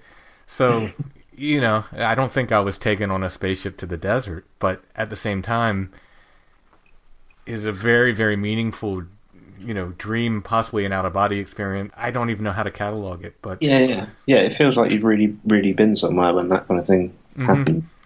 Yeah, Yeah. it, it doesn't have the same kind of uh, floaty feeling of a dream. It's you just feel No, there. It feels very What visceral. saying about that, looking through my old um, dream diary, you know, like ninety percent of them, yeah, they're kind of weird because they've got that whole dream logic thing going on in them. But it's I can I can see like directly what was going on in my life at the time because it, it relates to you know like really everyday things. And then every now and again, there's one that comes out that's like that's so powerful and weird that it's like I don't know. Yeah, it really makes you feel like you've experienced something well, consciously, Mhm. as opposed to unconsciously. Maybe I don't know. Yeah, yeah, and it's it's it's it's one of the difficult things to relate. It almost feels more real than real life when they are Mm. those kind of dreams, those kind of moving. Is symbolic? Is that a disservice to them because it almost suggests they're not real? You know, and I, I feel like they absolutely are real. They're just it's just a different reality we've shifted into somehow. Well, it's pretty. I mean, yeah, if it is just symbolic, like, well, there's definitely something in like Jung's idea of the collective unconscious because you know, flannel man, Right. like, like, you know, like, yeah, fair enough. I've listened to Strange Familiars, but I don't know. It's like it fits with a. I don't know. Zeitgeist might not be the right word, but Mhm. you know, like a, a, a current, like what people are kind of generally experiencing or some, something. I don't know. Yeah, absolutely. Well, Luke, thanks so much for sharing your story. It's it's a it's another amazing Flannel Man account. I just every time as things go on, they they just get more amazing. Yeah, I, I, I just find it fascinating. In fact, there was the lady that was on your show recently um, who'd experienced her and her daughter at the same time, Yes. and when she she described the being woken up by a sound that was kind of in a dream, but not. That's right, she did. Like, Yeah. Oh, what? It was literally like hearing somebody read out my experience. It's just- so interesting. It's so bizarre, but I don't know whether we're getting. I don't know because Jade's was happened a long time ago. Jade's the the Halloween flannel man with the the goggles I was telling you about. That happened in '97, so that was Okay. a while back. But it, it's at least the accounts seem to be getting more, more and more incredible. um, is it psychopomp? The um, word for like a sort of spirit guide? Mm-hmm. Because that's kind of what I. I don't know. That's what it feels like. That's that's what he is. He's like a sort of gateway person. It could be, and, and I'm wondering if there isn't. Uh, I do think from descriptions there are multiple entities which are appearing in, the, at least taking different appearances. Because some people tall describe them as tall with lighter hair or red hair or or even gray hair, and then some people sh- shorter and stockier and so forth. And so his appearance does seem to change. The flannel shirt or the the plaid or check shirt seems to be the common factor between between all of them. Occasionally the axe. Not everybody sees him with an axe, but uh, often with an Yeah, axe. why not an axe. Yeah, so I don't know if if there's a whole group of uh, of entities that are you know just Using the appearing same this way. or- yeah, it's it's really really bizarre. I need I need to figure out the key, and I'm actually super happy to be getting stories from the UK and from Sweden because my initial theory was like, oh, it's it's the American Paul Bunyan kind of uh, archetype Yeah, yeah.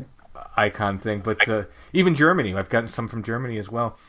No way. So it's uh, I'm kind of almost not glad to eliminate that, but it sort of eliminates that and opens up the possibilities. I think a little bit further.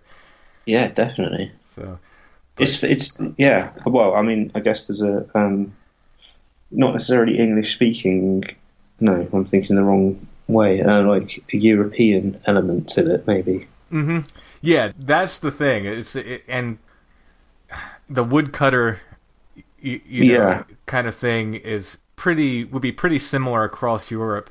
my interest now is like I want to see if that perhaps in Japan do they have a typical woodcutter Yeah. that appears to them maybe in a different guise than mm. than ours? Is it the, the woodcutter thing, or do they have an entity that appears? How universal is plaid? You know, do they have an entity that appears in checked or, or, or plaid things that's that's the equivalent, or or even in Africa? You know, do do they have a woodcutter equivalent? So that's my next sort of quest to see if you know this extends in some ways outside of the kind of European culture, because that's where it seems to be right now, America and Europe. Yeah, yeah. It's because I I've, I've been kind of like getting interested in saints, um, like Catholic saints, and um, obviously I'm a I'm a carpenter. Um, I've just had a baby, so uh, Saint Joseph came up because he's the patron saint of carpenters, and he's also like you know Jesus's dad. So what? Yeah, suddenly like it's a ah, as a carpenter kind of archetype already there. Um, but yeah, I'm, this this is a uh, I've only just started getting into it, so right? Yeah, yeah, definitely. Well, it, it- it gives us more to look into. totally. Uh, thank you so much, Luke. I'm so glad to have your story, and you know, keep us posted if anything anything else happens. If he turns up again, I'll let you know.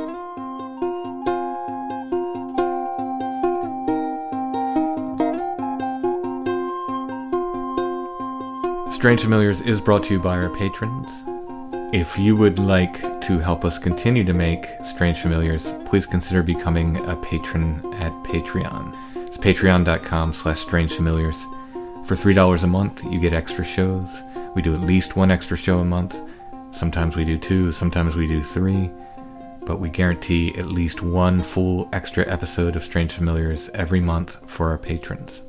If you'd like to go in at another level of support, you can get things like t-shirts, stickers, pins, copies of my books, CDs, and more. There's all kinds of levels of support there at patreon.com slash strangefamiliars. And of course, we always want to thank our patrons because without you guys, we could not make Strange Familiars. So thank you so much for your support. If you don't like the idea of a monthly subscription like Patreon and you still want to help, there's a paypal.me link at strangefamiliars.com in the show notes. You can always make a one time donation using that link. Other ways you can help are to like and share the podcast on social media and give good five star reviews wherever you listen to podcasts and subscribe everywhere.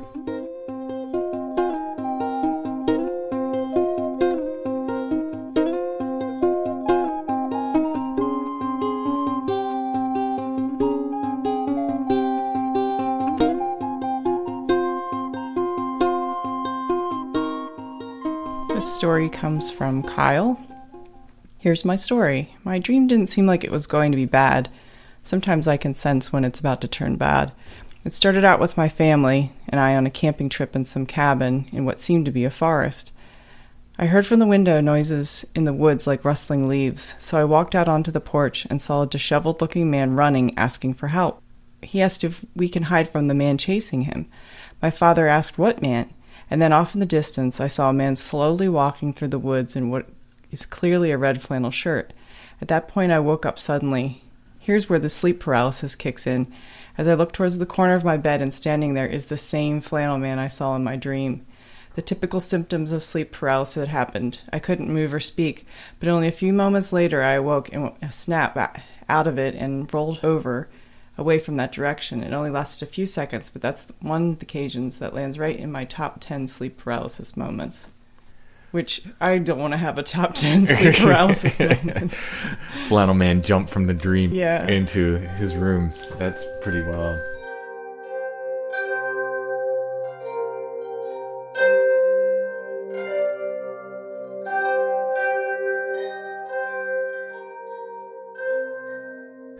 All right, some more indications that Flannel Man may be something more than just sort of a, a watcher or a ghost or something like that.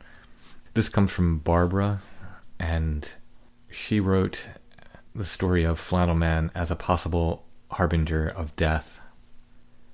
Basically, during the last few years of my mom's illness, she regularly saw people that we could not see. Most seemed to have a family connection to her. She was a little limited in her communication skills, so it was hard to get her to tell us who they were. She would see them across the street, in restaurants, and of course at home. Sometimes they would reach their hands out to her, and other times just stare at her. More than a few times, I awoke to her having an involved conversation with them. She could be frightened by the experience and confused. This went on up until the time she went into a coma. There is a precedent in our family for seeing dead relatives as the person gets closer to death. The premise being that they help a person cross, holding their hand. I was unsure where to put her hallucinations. Was it Alzheimer's, or was this the family belief, or both? A few days before she died, I saw a group of people appear in the room where she was sleeping. About twelve to fifteen people appeared, standing between me and a TV, with the sound turned off. I could not make out any faces, but I could hear an active conversation. I wasn't processing well mentally, and I remember thinking, what the hell are all these people doing here? They're going to wake mom. I could not see any distinctive features. It was very vague visually, and it disappeared after a few moments. The next day, my brother came over, and I left him alone with Mom, but I did not mention anything about the previous day. When I came back in the room, he said that he was hearing people talking, but couldn't figure out where they were. He walked through the house, looked up in the attic and outside around the house, trying to find what he was hearing. I could not hear what he was talking about at that time, and he got annoyed when I said I wasn't hearing anything.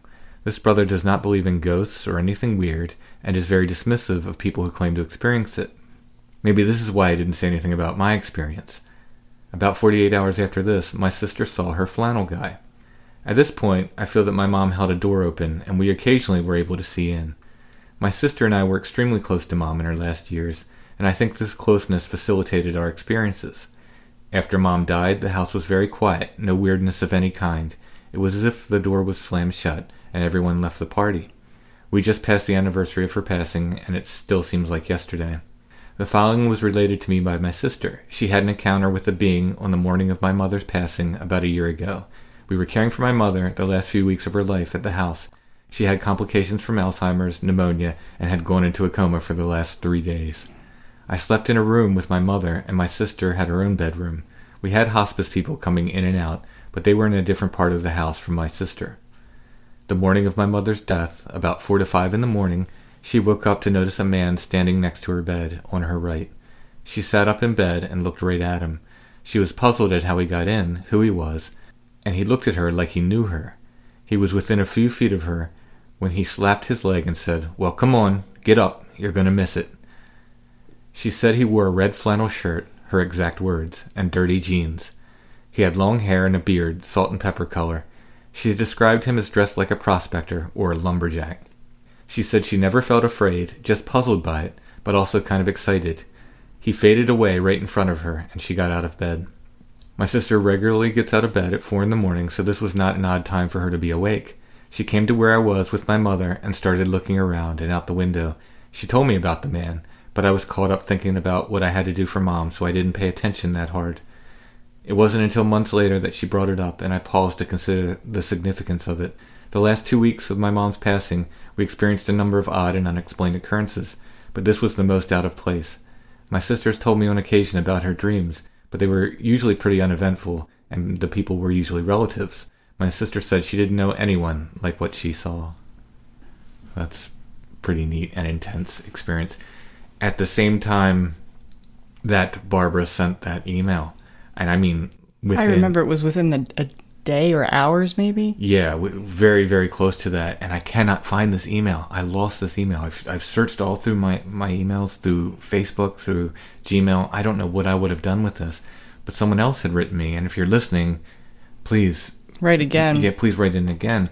She had had a dream where she was attacked by a flannel man entity in the dream, and she woke up saying something like, The Grim Reaper doesn't wear robes, he wears red flannel, or something like that, that she told her husband when she woke up from this dream. So, if that was you, I misplaced your email, please write in again and I can get the details correct in the dream because it was really, really neat. But it came in within a day, maybe, of this. Yeah, I remember email. you mentioning it because it was so odd. Like, a lot of times things will seem to come like um, people it'll be people mentioning things for other people will come in on the same day or or some relationship will be similar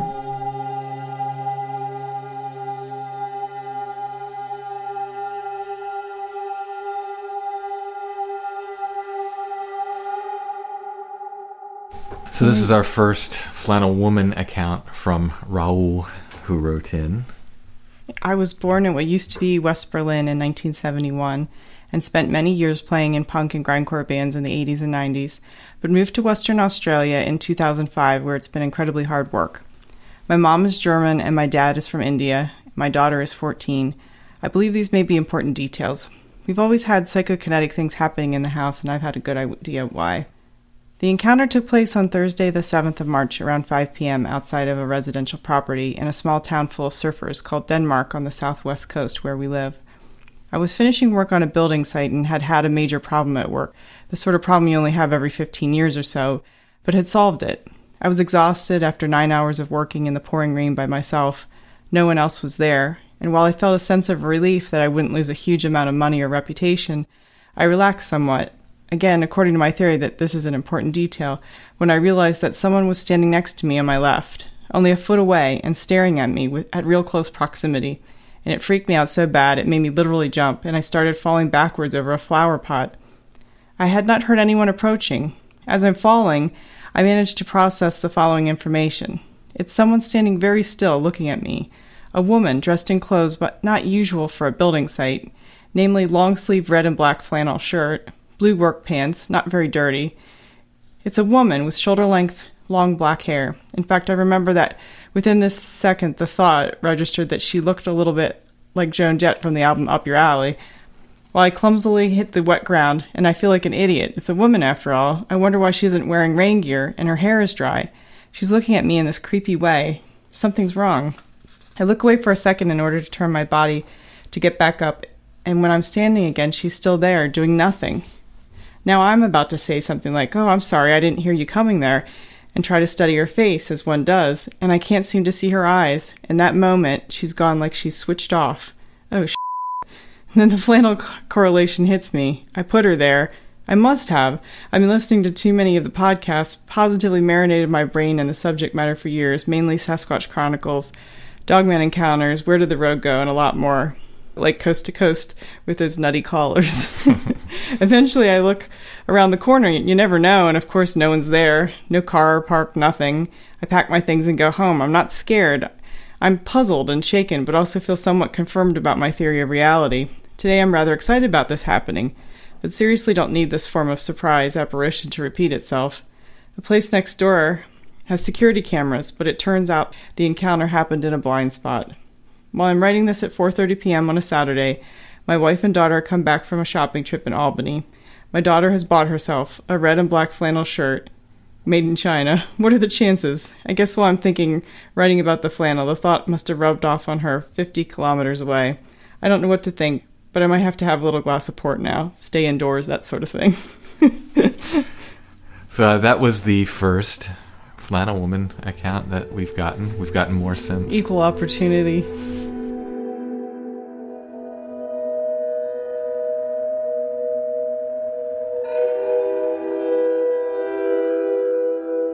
So Doug was on the show, a creature called Brownie. So we've heard from Doug before. And he also emailed and said, You know, I've seen a person in flannel, but it was a woman. So it turns out our second flannel woman account that we've collected, I believe. Oh, maybe this is the one I was thinking of because didn't it come in like like very soon after the other one? Like it was maybe in the same week or so. We got yeah. Flannel. Oh, oh yeah, yeah, totally. Yep yeah, they came in very close together, but Doug's was the second. I mean, chronologically, his probably happened first, but it was the second one that, that we collected.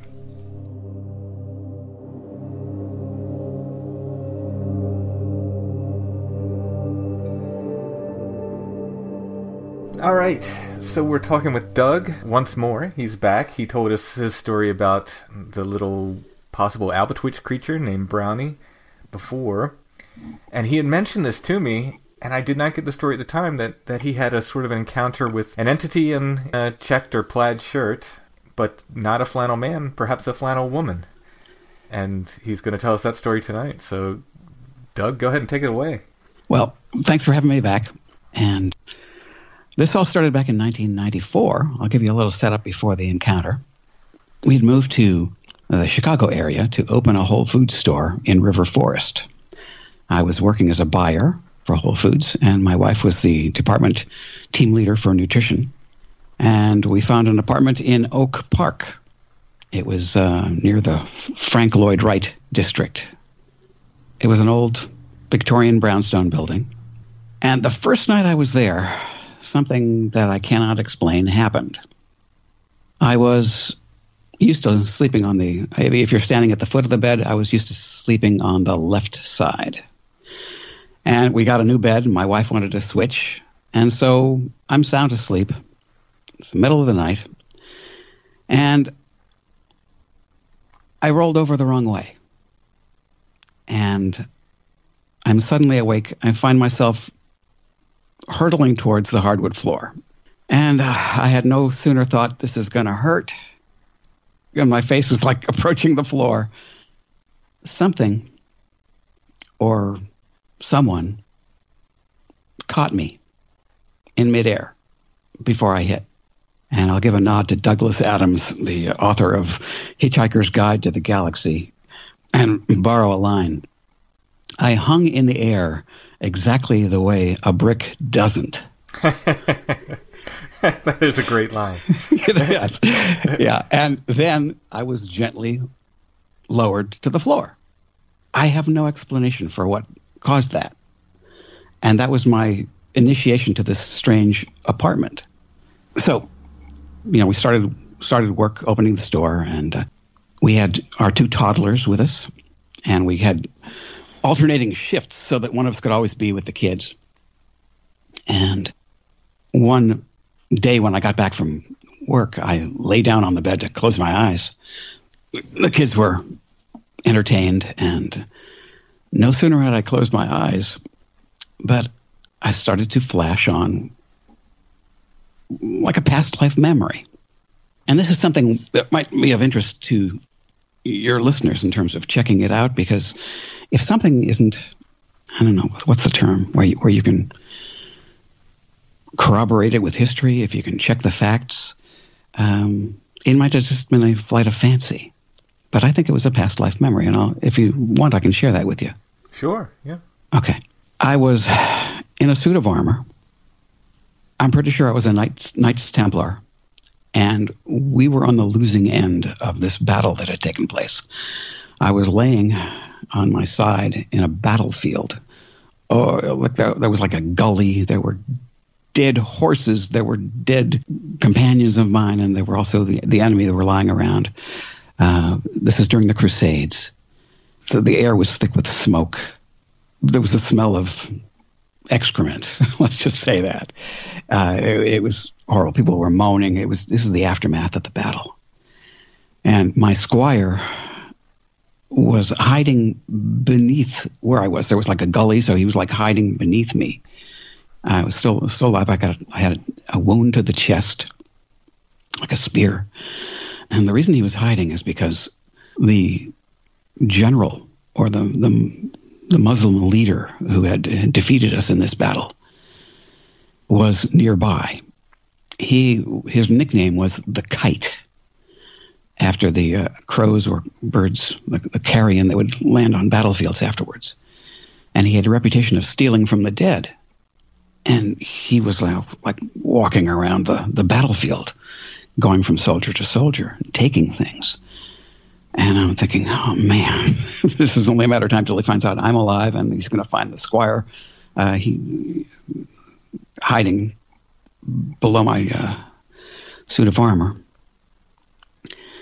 and I'm playing possum, and I I noticed that each time he took something from a, a dead soldier, it, it could be on the side of the Christians or it could be on the side of the the Muslims he would like say a prayer and put something in like in a pouch.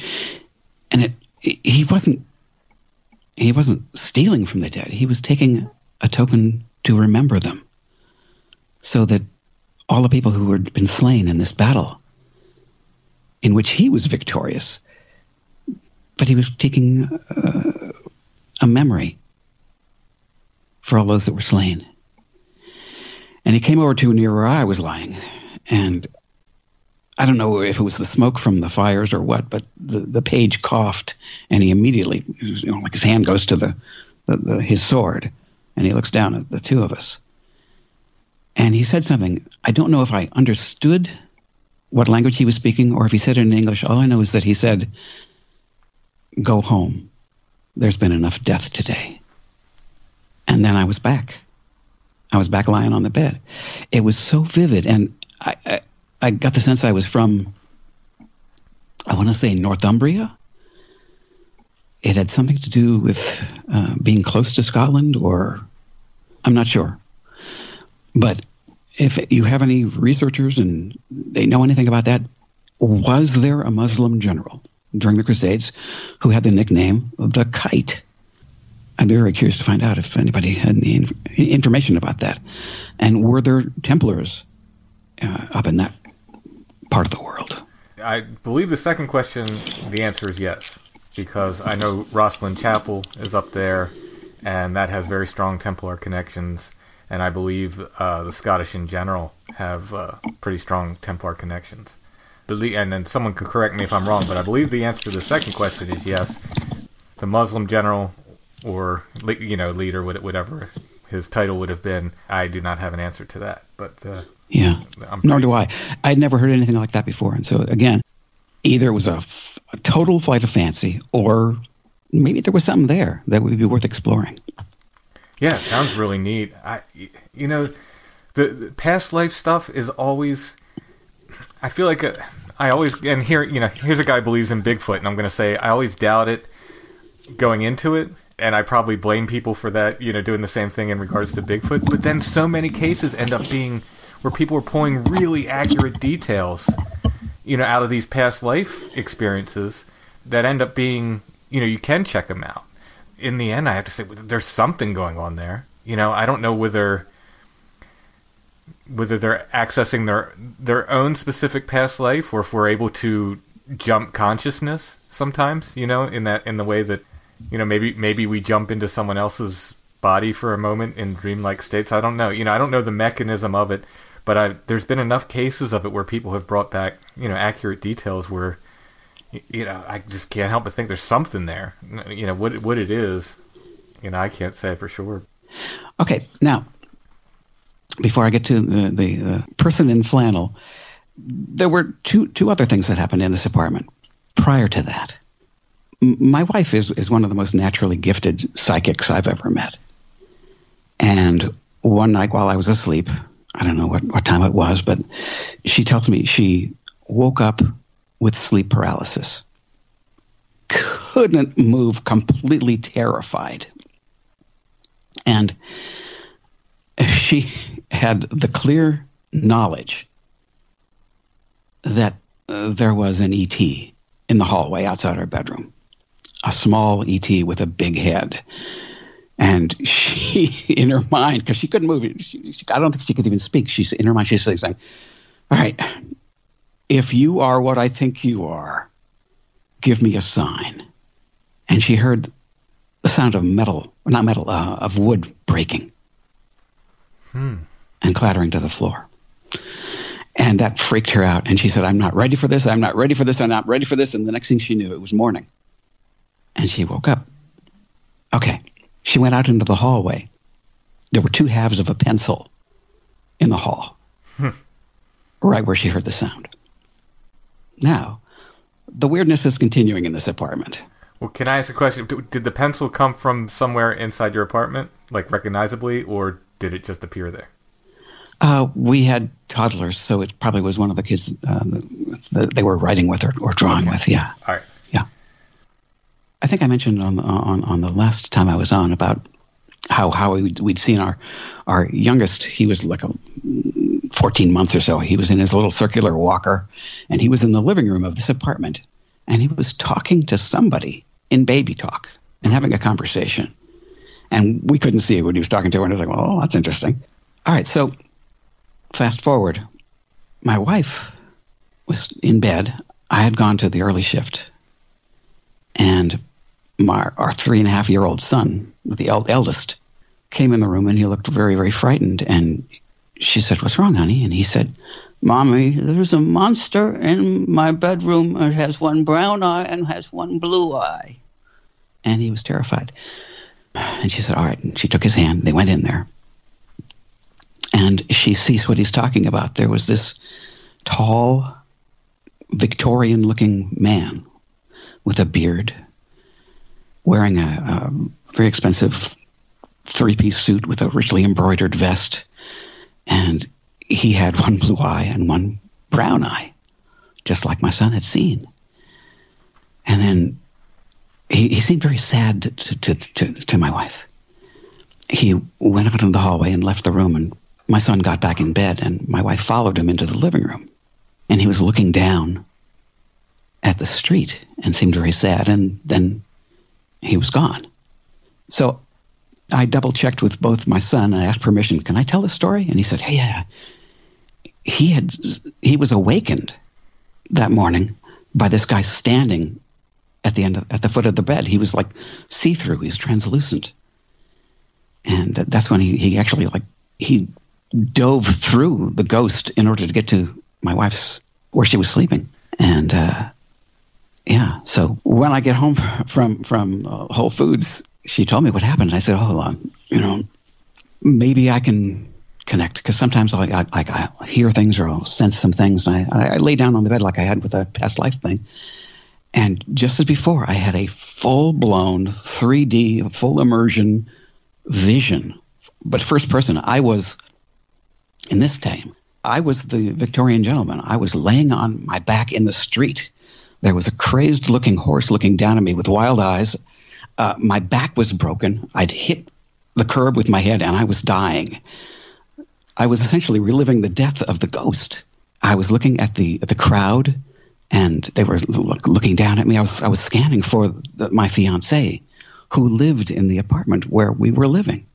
She lived there with her family, and he was he was trying to come visit her, and and then he was gone. So what my wife did, she corroborated that she got this, this, the same details when she was with the ghost.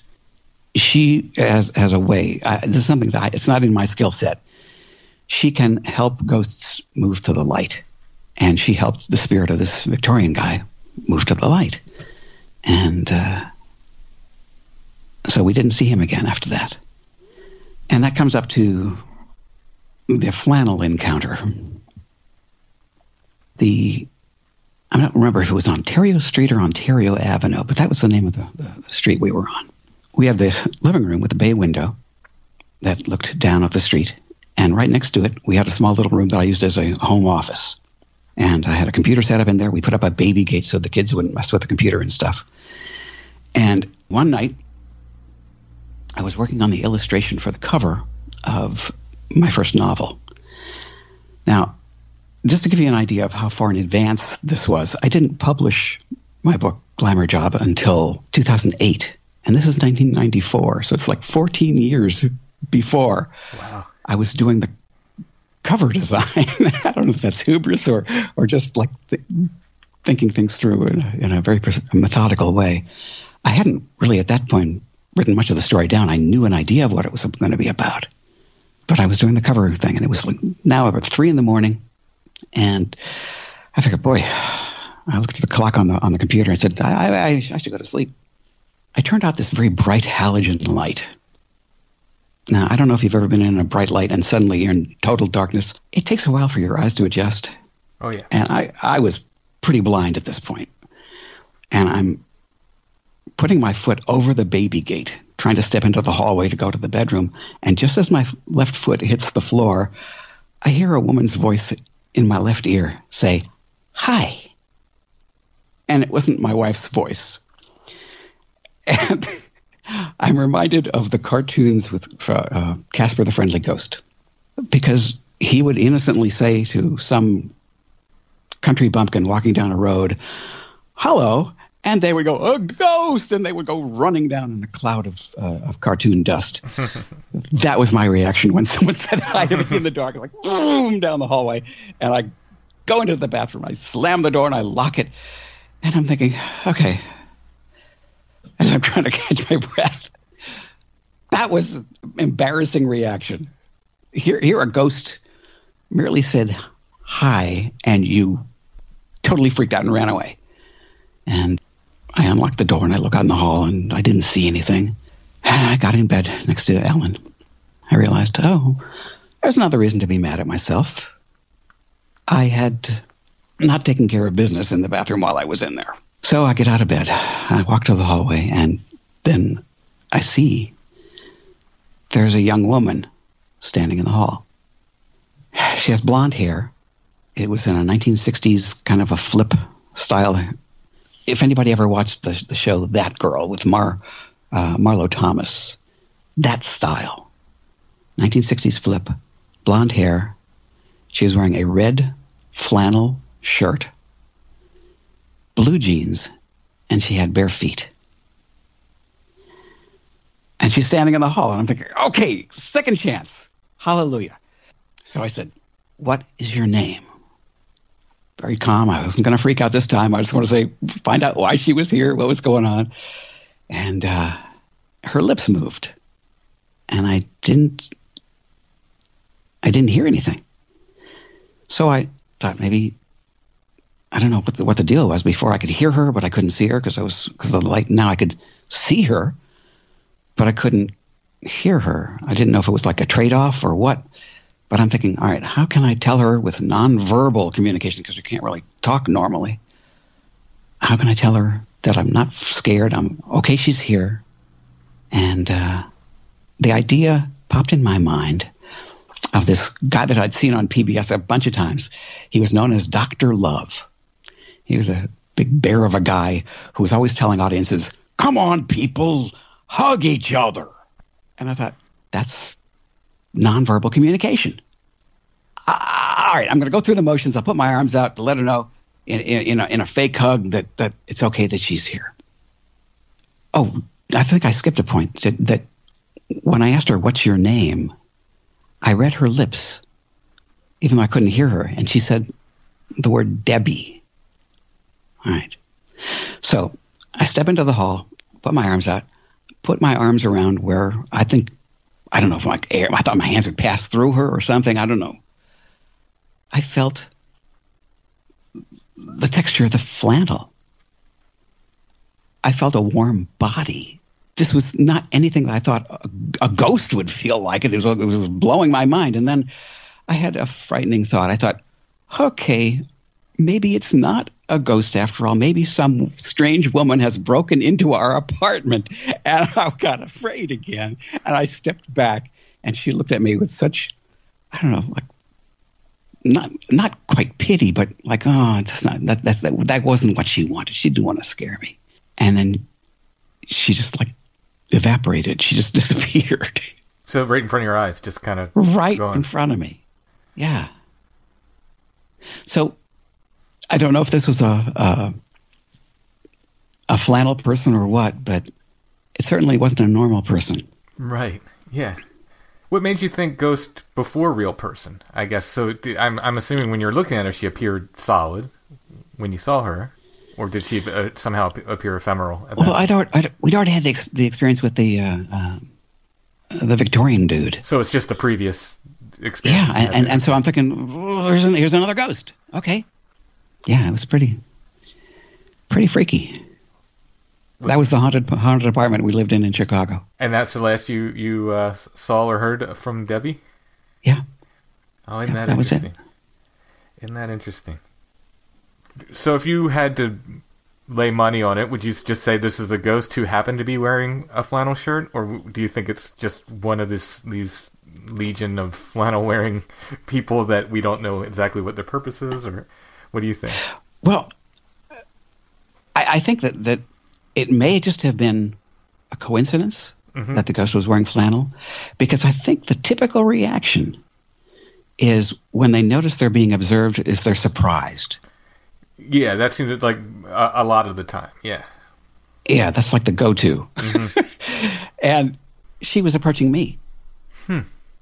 A, a float a theory. What if at some point in the future, they wanted to observe in situ people's lives.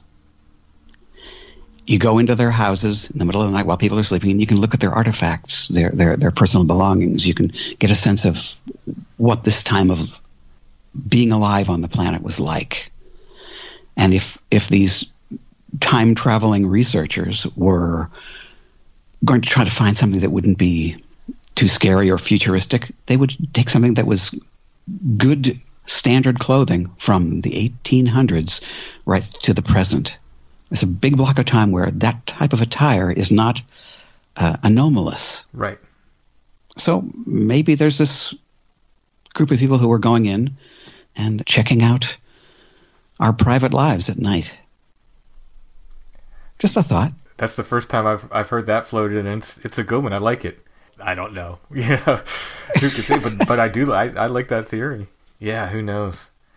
Do you think possibly the expression of caring or acceptance or whatever good vibes the hug would have provided might have helped this spirit move on? I don't know.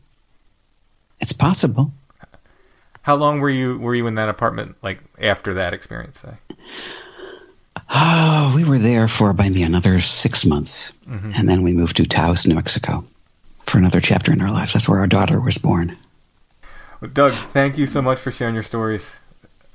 Well, it's a pleasure. I I, I have to again uh, applaud you for creating a safe space for people to share what many would consider crazy stories. But I, I, you're, you're very non-judgmental and you create a safe space, and I really appreciate that. Well, thank you. That's the aim. That's what we're trying to do. And one thing, though, if I could share a word of advice to the listeners that Victorian ghost that I saw, before he died, he was just walking around having a normal life. And I would encourage all of your listeners to take advantage of the time that they're still walking around and breathing, to share how much they love their loved ones with them. In other words, just tell your tell the people you love you love them while you can. Before a crazy horse knocks you over. yeah, absolutely. I, I mean, it's great advice.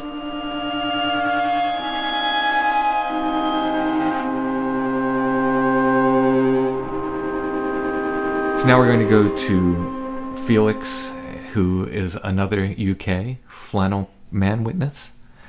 She saw him multiple times as well. So let's hear her story.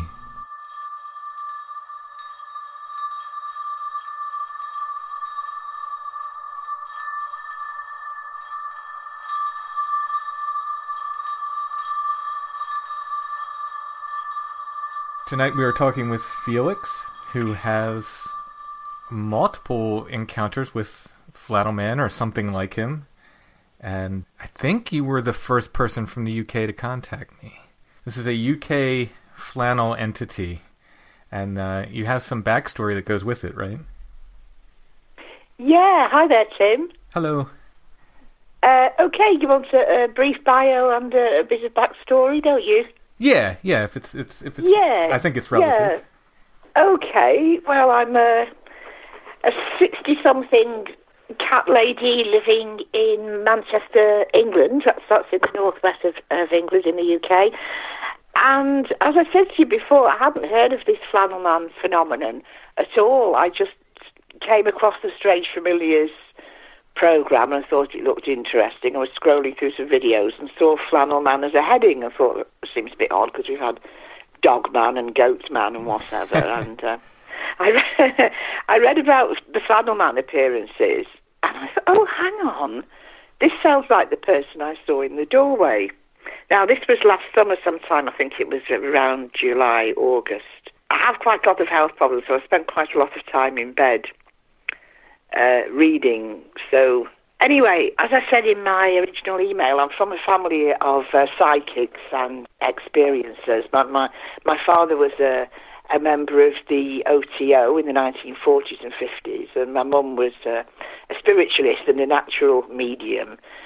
So any strange stuff that happened, it was fine for me to chat about it, you know. So I've always been quite confident in my experiences of strangeness. I mean, I keep a healthy dose of skepticism. I don't, I don't just take everything at face value. But th- this this episode with the, the flannel man was really very very strange. So briefly, the first time this had happened last summer, I was in bed. Um, to give you an idea of the layout of the room, it's about 15 by 15 foot square bedroom, and the the bed head is against the wall where the window is.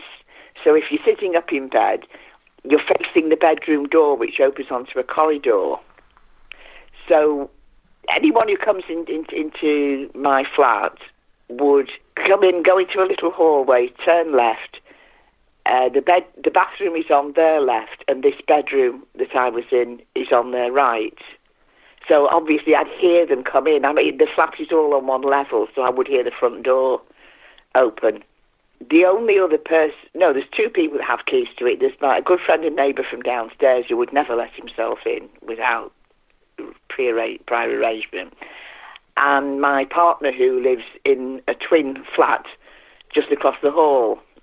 It's not that we can't stand each other or anything. It's just that it's more practical for all sorts of reasons, with t- teenage offspring coming to stay and all this sort of thing.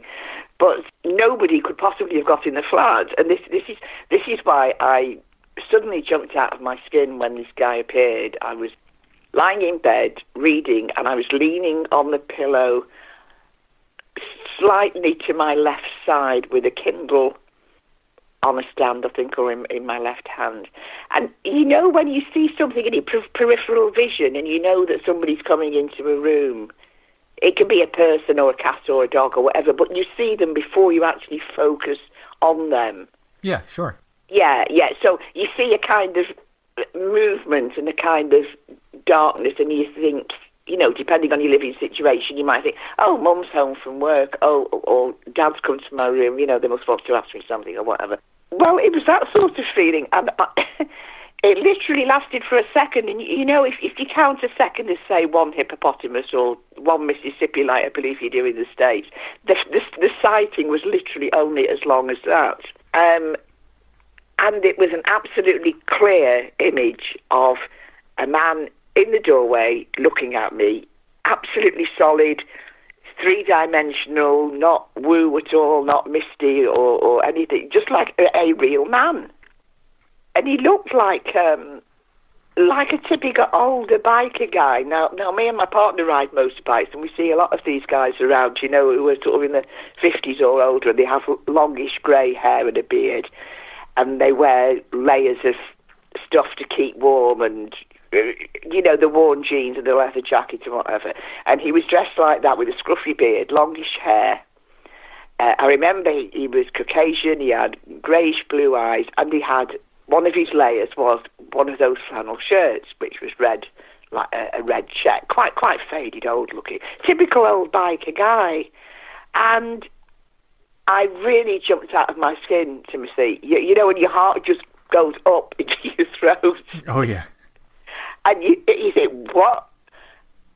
And eh, I think I mentioned, yes, I've got it here in my, my email, that we'd been having problems with what we call feral youth in the uh, the block where we live and around the building, um, gaining access to the property, harassing people on the fire escape for money for drugs, and my partner challenged them and got, got punched in the face. And uh, the the police were in the picture, you know, but it, at the time I thought, yeah, a bit of supernatural help wouldn't go amiss. So um, I'd done an invocation for assistance of the Archangel Michael. I've done a lot of esoteric studies over like the last half century, I suppose. I feel so old now. I'd done the uh, the banishing ritual of the pentagram invoking the four archangels, and especially petitioned Archangel, Arch- Archangel Michael to protect the tenants in the building. So anyway, I smiled at this person and then just went to sleep, as you do. And I was still thinking about it the next day because it was such a shock. And then I thought, could it have been some sort of manifestation of Michael? Because he looked like somebody who could take care of himself and take care of other people. Maybe he'd appeared looking like an older biker because he looked like somebody who was in my age group and who I'd trust and, you know, looked big and strong and was protecting the doorway. And, you know, red is a colour associated with Michael in Kabbalah and he got the, the red flannel jacket. Anyway, I thought that was, that was very interesting.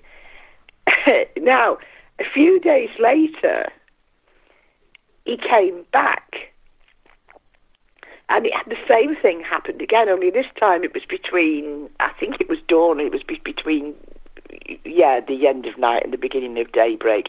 I was still up reading. And now he was dressed slightly different, differently. He had a slightly furry garment, like a, like a sort of slightly Vikingish, I can't think what you call it, waistcoat? You call them vests, I think, in the States, like a, a tabard thing. Mm-hmm and that was quite sort of beat up looking. It was the same guy, same face, same hair, same beard, everything, and the red check flannel shirt underneath. Oh, and he had blue jeans, you know, really old, faded, worn blue jeans. And he had a very serious expression. He didn't look sad. He just looked solemn, solemn, re- responsible, and he, he, he looks at me, and uh, and I look back, and that was it. And I thought this is re- really, really weird.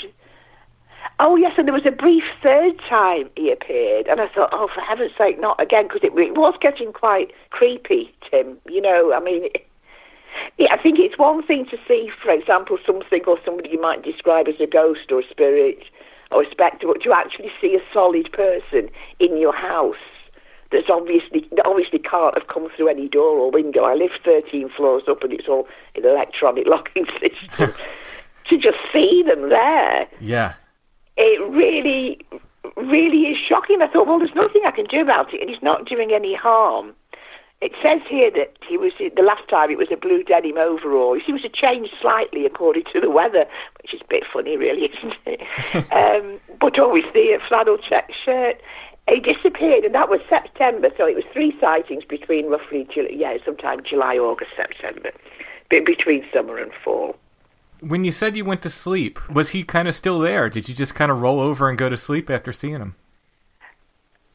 The, do you know? I don't know. The first time, I think, if this makes sense, I was so shocked that I just went oof straight to sleep it's almost like a defence mechanism, you know, when a, an animal hibernates, he's, oh, I don't want to cope with that, want to go to sleep. Whether he was still there in visible form or not, I, I've no idea, because as I said, I, I, I just fell asleep. It's so interesting to me. I did the same thing with my own, you know, alien mm. abduction mm. thing. I I just went back to sleep. You know, it's yeah, it's odd. It's just an odd thing. It like, is odd. Yeah, I think it's yeah. I think it's a protective thing. I think the body and the mind close down because they need a kind of little recovery space, and you just go. And quite often, I don't know if this happened with your abduction experiences, Tim, but it's a very deep sleep. And I rarely sleep deeply. I have um, ME and fibromyalgia and various conditions like that that have set my body clock crazy.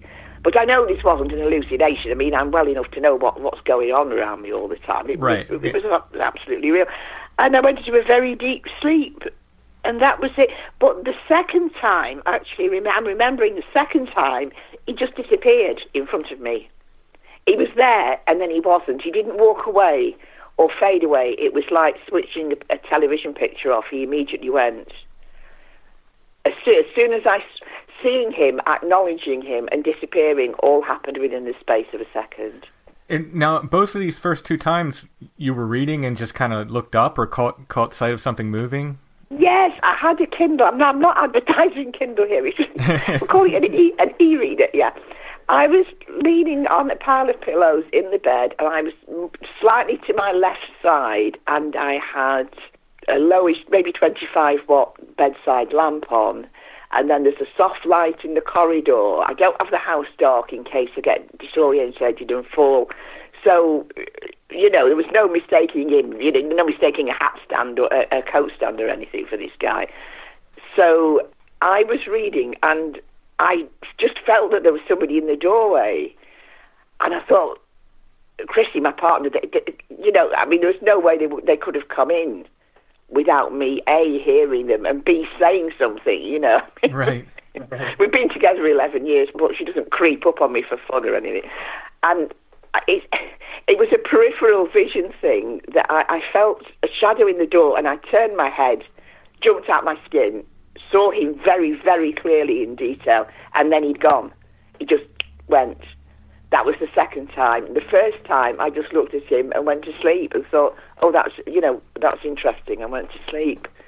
Yeah, that see the deep sleep thing too. That's that's uh, I mean, and, and it's not just you and I. It's like so many people have seen these weird things, various things, and then they just report. Yeah, I just I just felt dead, you know, dead asleep. Yes, yeah. Well, you think that logically, if if, if it was a, a horror film or something, you'd be out of the bed screaming around the house looking for him, wouldn't Right. you? You know. Yeah, that's And, and you, you don't.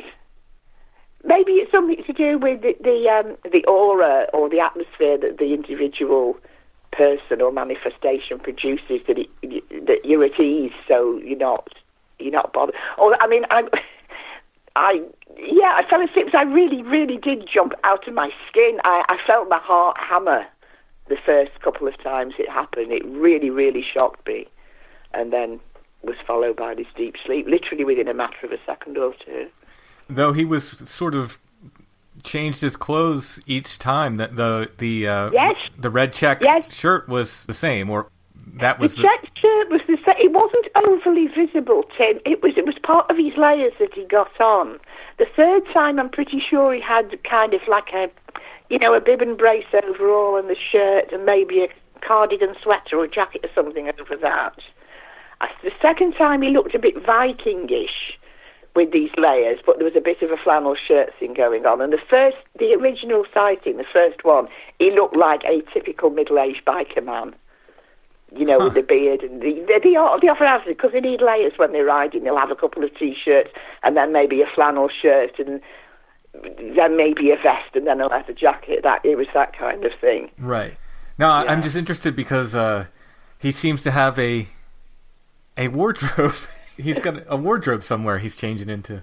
Oh yeah, you wait till Halloween. I don't know if I sent you this one. I may have done, but talk about wardrobe. So that, that- that, That's the next one, right? Uh, Halloween. yeah, yeah, that's the final. Well, I think it's the final one so far. Do you want me to talk about the the last sighting, the Yes. Halloween one? Yeah, sure. Well, well, this is quite f- f- funny, peculiar, and funny, amusing because um, I thought I, you know, I, I don't, I don't want something hanging around my home that I don't have control over.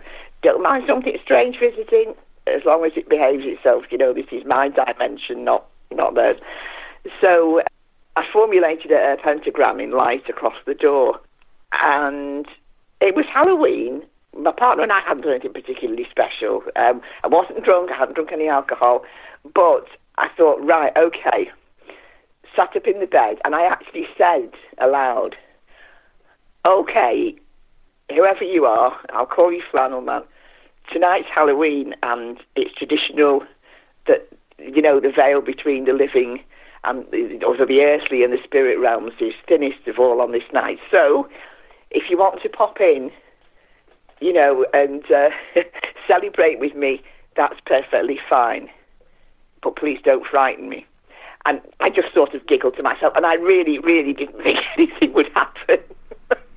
I said this as a sort of joke, Tim. So I was doing my lying in bed reading thing. About half an hour had passed, I think, and there was the shape in the doorway. And I thought, oh, I, I looked round because remember I'm kind of looking just across over my right shoulder a little bit at this doorway, and the shape was there, and it was him, but he seemed to have no top to his head, which I thought was pretty strange.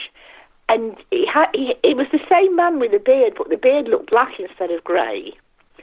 And instead of wearing a flannel shirt, he had, you know, those flannel dressing gowns that you can get with it wrapped round you with a cord, like a Oh yeah. a man's, yeah, a traditional man's dressing gown mm-hmm. with a check print on it, which I think was like reds and greens and black, sort of like a soft plaid pattern. And in his left hand, he held a little glass with a drink in it and lifted it up. And then I realised just before he vanished, of course, he'd got a top to his head, but he'd got a black hat on like a fez. Ah. and and a black his beard was black and I thought it you know it took me at least two days and I thought of course he's dressed up for Halloween and the little drink in his hand was his way of saying I'm celebrating with you. Wow. So the yeah the top of the head hadn't appeared. He got a black I suppose like a fez a fez on. Yeah, and a, a dressing. You've seen Edwardian gentlemen dressing that sort of way. I'm sure, like Sherlock Holmes films and that sort of thing. Right, right, yeah. And I thought, uh, well, oh, he's made a special effort for Halloween, and I was quite, tou- I was quite touched. He lifted the glass and then he disappeared. I, I'd never seen him since. I haven't made any effort with, you know, pendulum dowsing or meditation or anything to try and call him up because I think it's too easy to kid yourself that way. I think spontaneous is really better in this sort of situation. And yeah, that was his Halloween visit, and uh, he seems to have gone now. But I'll, I'll keep you posted. Well, yeah. in case he comes back. Overall, it doesn't seem like it was, you know, you got a particularly negative impression from. No, just incredibly strong though, like, like more like a real person in the house. hmm You know, and what puzzles me is why this person or archetype or whoever they are, what, why they, well, why they're there, and why they turn up at so many places all over the world. Yeah, I, I want to know what the flannel's about or the check pattern. I mean, Uh. it it must be something. There's something to it, but I don't know what. After I finish writing the Bigfoot book I'm working on, I have to dive into the history of flannel and plaid and tartans and so forth, and try to uh, see if there's any any you know deeper connection there. Well, I mean, you might let I mean, you might have a look at the history of tartans, perhaps, you know, because they relate to different clans of people. Um, the colours mean different things. Of course, in occultism, but colours mean different things. But then again, it depends what system you follow. You you, you see the colours red and green in traditional Kabbalah would relate to the sphere of Archangel Michael, although most people visualize him with a purple bluish light, you know, round him. But the red and green, uh, it's, it's too complicated to go into in, in, in this program, really. But they are associated with Michael, and the dressing gown, as I said, was sort of green and a little bit of red and black, Right. and the shirts always had a, a sort of soft red plaid to it. And the connection with you know the, the thing with me wanting protection for for our home was to do with Michael, and then this person turns up, but maybe he is some sort of protective uh, person because he, he doesn't seem to have actually harmed anybody or frightened anyone so badly that they've had to move house or anything like that. Uh, you know, at, at this point, I might have, I don't know, I can't, I've lost count. I, you know, dozens and dozens of sightings I've had. The overwhelming majority, and I mean like ninety percent, are if not positive, they're very neutral. They're very like, you know, people are surprised because someone's in their house, and they describe much as you do, like a real person. It doesn't look like ephemeral or you know like a hazy or anything. It looks like a real person and they're surprised because he shouldn't be there. But most people aren't terrified or, you know, they, they don't get a particularly horrifying feeling from him. Now there there have been a few. There's a few people, you know, just really really didn't have a good experience with him. But the Uh-huh. the vast majority have been, like I said, either neutral or positive. And Yeah. uh, I tend to think, for the most part, I, I don't know. I'm kind of now think there might be an army of these guys, and then they they might have different purposes. Do you think it's a bit like Father Christmas turning up at every house at the same time? you know, an army of them. Well, it's an interesting idea. It's a, he is kind of an archetype, isn't he? Oh, Um, yeah, very much, very yeah, much. the And- wo- work, a, a mature working man. You know, regular guy sort of thing. Yeah, yeah, and I mean here we tend to see him as as a lumberjack. I don't know, is the woodcutter archetype universal throughout the West? I mean, do lumberjacks in the UK dress in flannel shirts and blue jeans? Well, lots of working men, builders would have an old flannel shirt that they put on blue jeans. Yeah, you, you, blue jeans are ubiquitous like they are anywhere, really. Something bleak then, are you okay? I'm sorry. Hello? I'm here. Oh, sorry, sorry. Something bleeped on the phone, are you okay? Oh yeah, yeah. No, I'm fine. Oh, it's all right. Probably been listened in on. That's a whole other story. Oh boy. Um, you have to ask Nick Redfern about that. Just every time I talk about something like this, there's either the phone wailing and screaming, or it bleeps, or it's. Uh, I've contributed to a couple of books by Nick actually about the Men in Black, and that's another, a whole other thing. Um, Yes. As I said, I've got I've got reams of experiences. I'm sure you have too, but. Uh, yeah, this is this is very. It's just about the, the the oddest one ever. And the final thing that I mentioned just briefly, which I, I I don't know whether it was partly down to tiredness or expectation or whatever. I was in the living room. Remember, all these sightings had taken place in the bedroom. I was in the living room, December the second, I think it was, and I was dozing a bit, and I thought I saw my partner walk across the room, but the walk was wrong. It was like a person pretending to be able to walk, like a a thing, really. And it had winter clothes on and maybe a woolly hat. I think it was a woolly hat. Dressed for winter anyway. And I thought, what the heck's that? And then it, it disappeared. But as I said, I'd been reading a book about the Dyatlov Pass incident, so maybe it was just some sort of, you know, uh, visual image that I somehow conjured up. But it was for a moment I thought, oh, heavens, is this, is this the guy again? But it it what it wasn't. It wasn't the, the the right shape or the right feel to it. It's more of a sort of a tulpa thing, very brief. But uh, yeah, that that's my story, at least as far as the Flannel Man goes. For my own curiosity, and if this is you know something that you'd rather not talk about, that's fine. But you, which branch of the OTO was your father involved with? Oh gosh, well, he spent most of his time during the Second World War. He was born in 1922, I think. Second World War, he was in Blackpool, Lancashire, and he used to study by post because it was the only way you could do it then. And I know he used to. He has communicated with um, Gerald Gardner at the time that was involved with the OTO Mm-hmm. The man that evolved Wicca. I think it was because Gerald Gardner had some strange. Blackpool is a seaside town. It's on the northwest coast, and it's like sort of a seven-mile version of Coney Island. It's a, it's a crazy place. That's where I was born. Gerald Gardner bought a museum of oddities there. It's, it's funny how all these things link up, but yeah, I don't think he ever met him, but he used to study by post. And there was a Jewish man who was a bit of a hermit. I never met him. Well, I wouldn't if he was a hermit, but um, that that my dad used to visit in Blackpool, in Lancashire. Unfortunately, he sold a lot of his first editions when I was young because he needed the money. oh God, oh, don't, don't. We had that first edition of Isis Unveiled by Blavatsky and all that. I've actually got in the cupboard next to me now a rebound first edition of the Equinox, the um, triple seven one that deals with uh, the tarot and everything, which is Wow. well, probably worth quite a bit, but it's it's not going anywhere.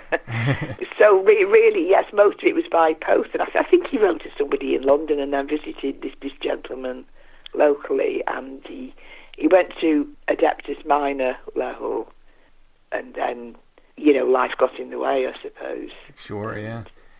Yeah, he was, he was involved with other groups as well. I think he was involved with the Rosicrucians for a while, and that will be AMORC when he, was- when he was a younger man.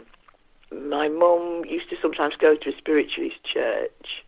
I've got some old photographs of people from the spiritualist church in the 50s. What, what a bunch they were. They're like they were both interested in all of that sort of thing, if you will. But my my mother had some interestingly weird experiences of her own that we talked about, and they're all going in this book that I'm collating. I don't have the title for it yet. The working title is something like "Wired for Weird," because I feel I was wired for weird, you know, from birth, really. I don't think a lot of people get to grow up with that. You know. True. I was introduced to it at a young age, but only because my mother was very open-minded. She wasn't very strict as far as you know. She you could pretty much read anything. You know. Oh, there, yeah. There, there were no restrictions as to what books I could read and so forth, and I just developed an interest in this stuff from an early age. I think. I think later on, when I got older and it didn't fade, I think then it bothered her. but when I was little, and, and, and well, my father was was a, an apostate Catholic anyway. he he, but he was brought up by um, Christian brothers, I believe, who who were not neither you know brotherly nor particularly Christian, and uh, he would never go into a church for the rest of his life. Mm. But I think my mum had me christened out of you know because it was a thing to do, uh, you know, as a baby. But um, he was very uh, anti-Christian. Um, but my mum was more sort of open-minded. But she had some experiences that you, you, you simply can't put down to, you know, coincidence or hallucination or wishful thinking or. You, uh, you know, just things where you think the universe is actually working in this trickster kind of way to interact with you. You, you know that there's other other levels interacting with the level on which you usually live. If that makes sense. Absolutely. I mean, that's the the only way I can begin to wrap my head around a lot of this stuff. Okay, Tim. Felix, thank you so much for sharing your story. Oh, you're very welcome, Tim. Take care then. Okay. Bye bye for now. All right, thank you. Bye bye.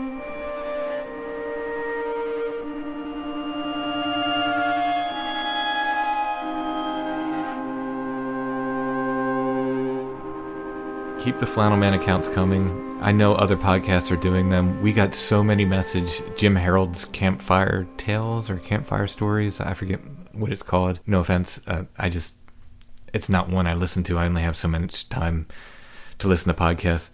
He had a guest on who was talking about, not by name, but essentially Flannel Man apparently had glowing eyes. I have not gotten a chance to listen to it yet, but so many people wrote to tell me about it. I, uh, probably a dozen people in different places emailed or commented on Facebook or so forth. So please keep the Flannel Man stories coming. I know there's more, and we want them all. We want all the Flannel Mans. the Pokemon of flannel. Yes, we're trying to catch all the Flannel Man stories. So if you do hear them elsewhere, I absolutely love it when you tell me about it because it just helps my research for the book I'm going to be writing. And if you're out there and you've had a Flannel Man account, Oh, I thought you were gonna. You were actually talking to Flannel Man. If you're out there, Flannel Man, if you're out there, we'd love to interview first you. time caller. Well, not to Allison. It would be technically second time. Second time. But no, uh, more seriously, if if you've had a Flannel Man encounter, please contact Strange Familiars. Even if you contact other places too, please contact us because we want to be the home for Flannel Man. Not literally. I don't want to be the literal home for. Wasn't our objective starting out, but it's kind of turned into the sort of mascot of the show. so, thanks for listening, everybody.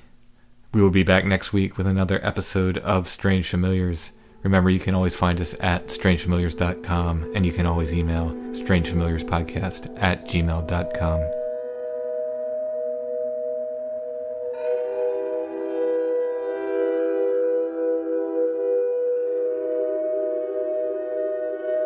Strange Familiars is a production of Dark Holler Arts, music, books, art, podcasts, and more. DarkHollerArts.com.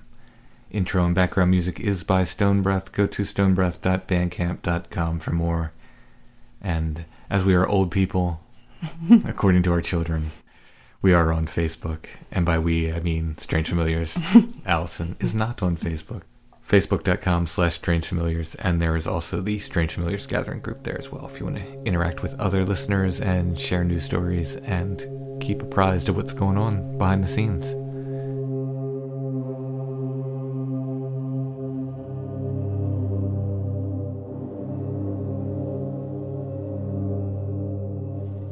Weird thing that happened uh, as I was driving to work. Normally, I get up and it's dark when I'm getting to the car. And this was last year in the spring.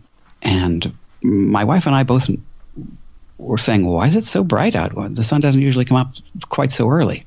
And it was a cloudy sky, but it was bright.